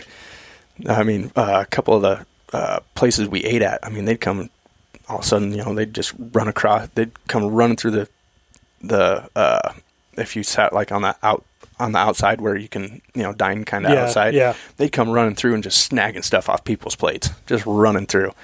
And they had people out there uh, uh, with like little paintball guns trying to shoot them, get, keep the monkeys away from people eating and stuff. It was those monkeys were Yeah, just terrorists. Couldn't make so, uh, like I've seen videos of, or can't remember where it was in South Africa. Had uh, was some coastal town, and like every evening, these like true huge troop of baboons would come down out of the hills, like to raid, like steal food from, like and would get super aggressive, especially the big males. Man, Yeah. like they're no joke. You know, no, they're they like ain't. like that one. I don't know, you you know, sixty pounds or so, and just like all muscle and Oh, teeth and but twice as strong as yeah, a man. I mean, oh yeah, like you couldn't you couldn't whoop one. no, no, Yeah. no, no chance. Pretty nuts, but yeah, no, A- Africa's cool. I want to go back pretty bad, but you know, even just like like there's ways like pretty cheap to go, relatively cheap to like go. You know, you could get a couple if you want a couple like a trophy. You know, even like the plane regular plains game Oh, trophy so stuff. you know, you get like, yeah, you know, get a couple of the like a Gemsbuck and a zebra Gemsbuck, or something like that, You know, and then Yeah. like just like a lot of those places will do like cull packages where you can just shoot cull, tons of cull animals. yep. For like Yeah. the place I went, you know, you could do for like fifteen hundred bucks, you could shoot like fourteen cull animals. Oh yeah, That's like awesome. just for like having a good time and yeah, and the like fun to work ratio is like, Well, is very favorable. yeah, I was down at the uh, uh, Wild Sheep Foundation banquet uh, this last spring. And, oh, the Alaska one. yeah, and went went to the banquet down there, and they had hunts, and I was sitting there, I was like, you know, kind of looking through the hunts and whatnot, and I was like, oh, that'd be kind of cool, this and that, and and uh, gave the gave the wife my wallet and everything, and it was like, hey, here you go. don't don't let me buy any of these. And got down to those hunts, and they started raffling them off. And at the end, I was just like, man, like some of those went down here with a whole bunch of sheep hunters, and Yeah. the sheep tags went for, you know. A lot of stu- money, but oh, some of those, yeah, price, some of those like Africa hunts, like I was just regular. like, man, I should have like fifteen hundred bucks and stuff like that for three, four animals a piece and two guys, and I was just like, man, I should have should yeah, have bought one of those. yeah. Some of those plains game hunts, like because. I mean, I and I understand it because it's like it wasn't I it was never even anything I considered or had any much interest in doing. I was like, yeah, well, I, I should probably like I got this chance, this opportunity, so I should probably go. But oh, it was fun. And Oh yeah, yeah, that's that's probably the way to do it is to buy, you know, one of these banquets or something. yeah. Go Just like a no frills like plains game. Like you could probably, you can usually I think they go for super cheap, and then you can Well, always you can always work out stuff to add on. Oh stuff yeah, you once you're there, shoot, yeah. and and that's like uh, uh, my dad and uh, his buddy were down at the SCI convention there in Vegas, Yeah, and they they went down to that and they ended up buying a hunt for I mean just dirt cheap, you know, over there in Africa. yeah, I mean, because you know, especially like day, I think it was like day two or day three, the convention after all the raffles, you know, the stuff just starts going cheaper and cheaper, yeah, and you get some of those, you know, like you said, plains game hunts and stuff where they just go for you know not not what you would think. yeah, I mean, yeah. Did they did he, they go yet? uh, no, they're supposed to go this. It would be next summer, basically. yeah, or- I think so. Because yeah, like this because they're they're summer. opposite. Like right now, it's their springtime, Yep. and they hunt basically. At least the place I was at, uh, they Well, hunt. I think they're going. they hunt like, um, I think they're going like. Is it February or March of this year? I believe. yeah, because it seems like those a lot of those places start hunting in like March and then finish up in October Yeah. or whatever. But February, I'll be I'll be back down chasing goats. Oh yeah, nice. Yeah, that's I- that's I been need- a hunt that I've I've kind of grown to really really enjoy Since you get out of here, you know, it's forty below. oh yeah, thirty below, forty below here in February. Go down to Kodiak into the year, and you know, 40, 40 above. yeah. you know, Well, most and of the and most of the time that time of year, it seems like I don't know, like air services are pretty flexible. Very, like they're not yeah, super. Like I mean, it's It's, it's, getting not, a little more popular now. It is more popular, yeah. It's but getting a little more popular, but I mean, and the way we do it, I mean, I know guys that do it on the boats and stuff like that, Yeah. and, and it's obviously a lot more luxurious. But the way we've been doing it the last couple of years, we're pretty much like our moose camp. You know, I haul, I got a, I got a, uh, smaller Arctic oven, the eight by eight, yeah, and a smaller wood stove. We haul that down there with us. We go get dropped off on the beach, and we got a Arctic oven and wood stove, and you know we're able to bring some decent food. You know, Yeah. that we get down there in Kodiak, and we go out for ten days and have a good time. yeah. No, that's awesome. It, yeah. Last time I went in March, I need to need to do that again. I like going uh, the February time because the Fox is still open. Oh yeah, So like like this this last year we went down there and and we run up. Uh, we actually ended up uh, we were down there for ten days and I think we only had like two days we could hunt. I mean the fog was just on the deck the whole time. Mhm. You couldn't see the mountain, nothing. So you know goats can't chase them. You can't see them. You don't know where they're at. So we were we'd sit out there on the beach and. You know, I brought a little rabbit call and stuff, and we'd sit out there on the beach and call fox in. yeah, it oh, was just yeah. a ton of fun. No, that's that's a lot of fun. That's something like I would like to do a big, a, like a big fox calling trip because that's something like from my from my childhood. That's one thing like we me and my dad got really good at was calling coyotes, Yeah, and and it's fun. it it is fun. And I just like I never is one of the things that you know it's just not typically as good or productive up here. Like there's some guys that have got have got really good at it, but it's all relative. Yeah, Like we would go just take off in our truck and hit a few spots and like pretty much kill at least one coyote every time we went out. yeah, Whereas you know you hear you know and we'd call we would see a coyote like maybe one every three or four stands where guys calling a pier like unless you're like in certain isolated spots it's not like you can just oh hey we'll go this direction and it you know you may call 10 or 12 Yeah. Or 15 spots before you see something or or you, you may only average like one Yeah. calling in one animal for every 10 or 15 spots and you know you get the Um, daylight's a lot shorter and Yep. it- you know it's Well, that's there's where- ways to do it but it, it's not like it's not quite the same way Yeah. as the same as Well, and that's where up. you know some of that predator calling and stuff. It, it's it's fun. You can, you can mix it up. You get Yeah. you get to call in more animals, get a few more shots, unlike big game and stuff, and like getting back to like duck hunting and stuff like that too. I mean, get to go out there and shoot a little more and yeah uh, you know a little more camaraderie and stuff. You don't got to be super quiet. And, hmm You know, watch your wind, and I mean, I guess you got to watch your wind a little bit. You know, where they're decoying and stuff like that. Mhm. But you know, we gotta uh, we got to get you out there duck hunting once yeah twice. i know? need to do it it's been a long the, the old guy that taught my dad how to duck hunt his uh uh, uh my dad started his guide service when he was 17 oh cool um so the old guy that taught my dad how to duck hunt he was an old guy from arkansas he always used to tell my dad you know duck hunting was the most fun you can have with your clothes on Yeah. yeah, it's fun, man. Anytime, like anytime you can, uh, I don't know. We talk so much and like sheep hunting and stuff like that. It's cool. Like it's got its own draw and bear hunt. Like we don't do the we don't do the stuff we do because it's not fun. oh yeah But like but each one's a different kind of fun yeah, there's there's something to be said for like the high high like ammunition expenditure to to work ratio or high fund to ratio, whatever yeah you want to anytime call you it. get to pull the trigger a lot you're having some fun Yeah. What some I I saw someone had written if it was in a comment or something it remind reminded me of Steve Hollenbeck's brother Gary.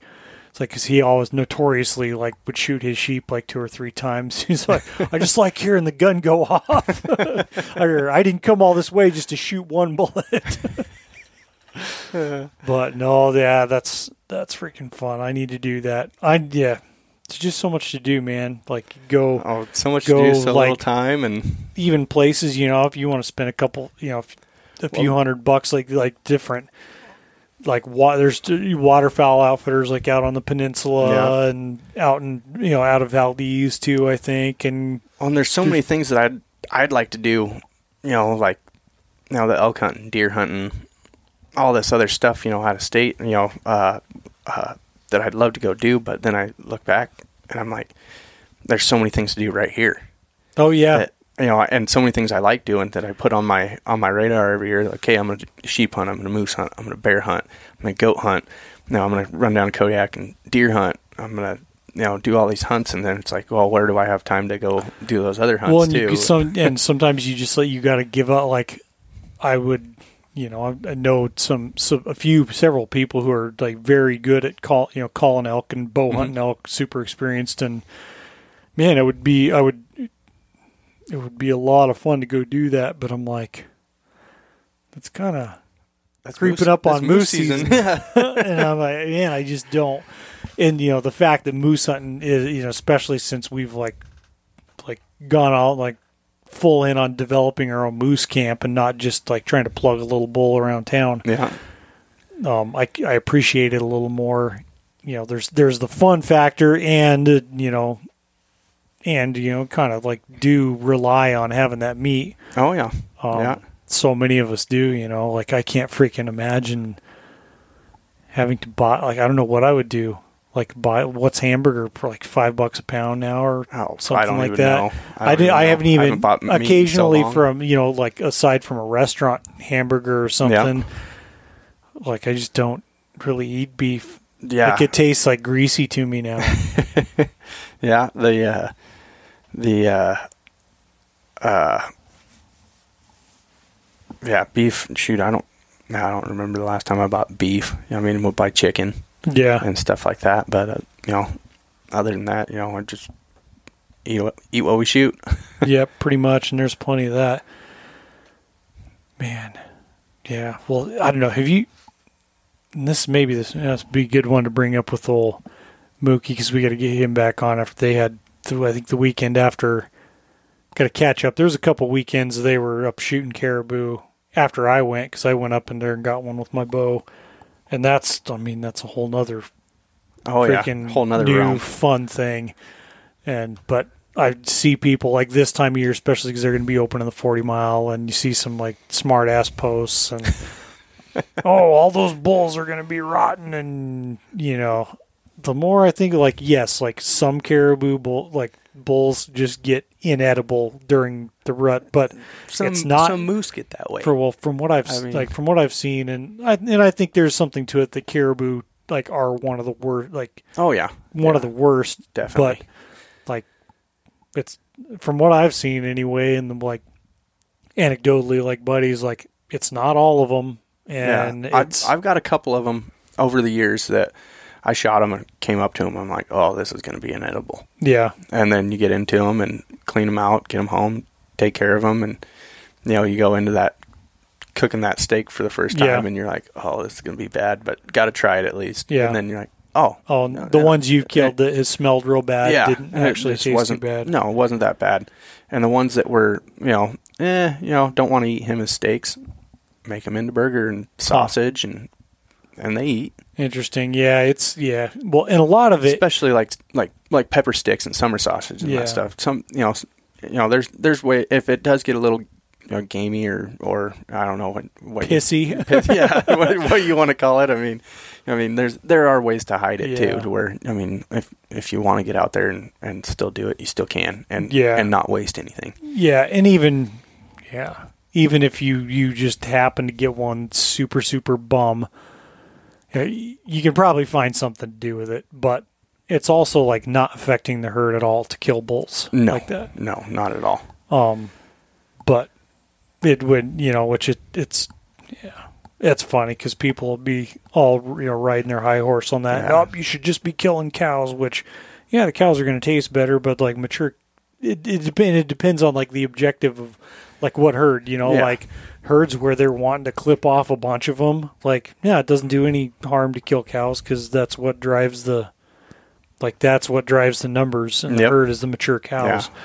But all this stupid caribou research I've had do, but no, it's just it's just silly, you know. People, oh, they're all, and it's like, oh, I heard from somebody. Maybe you know, sometimes it's like somebody gets one bad one, and I can't really blame someone for being like, no, I'm not going to do that again Yeah. if they get one that's just awful.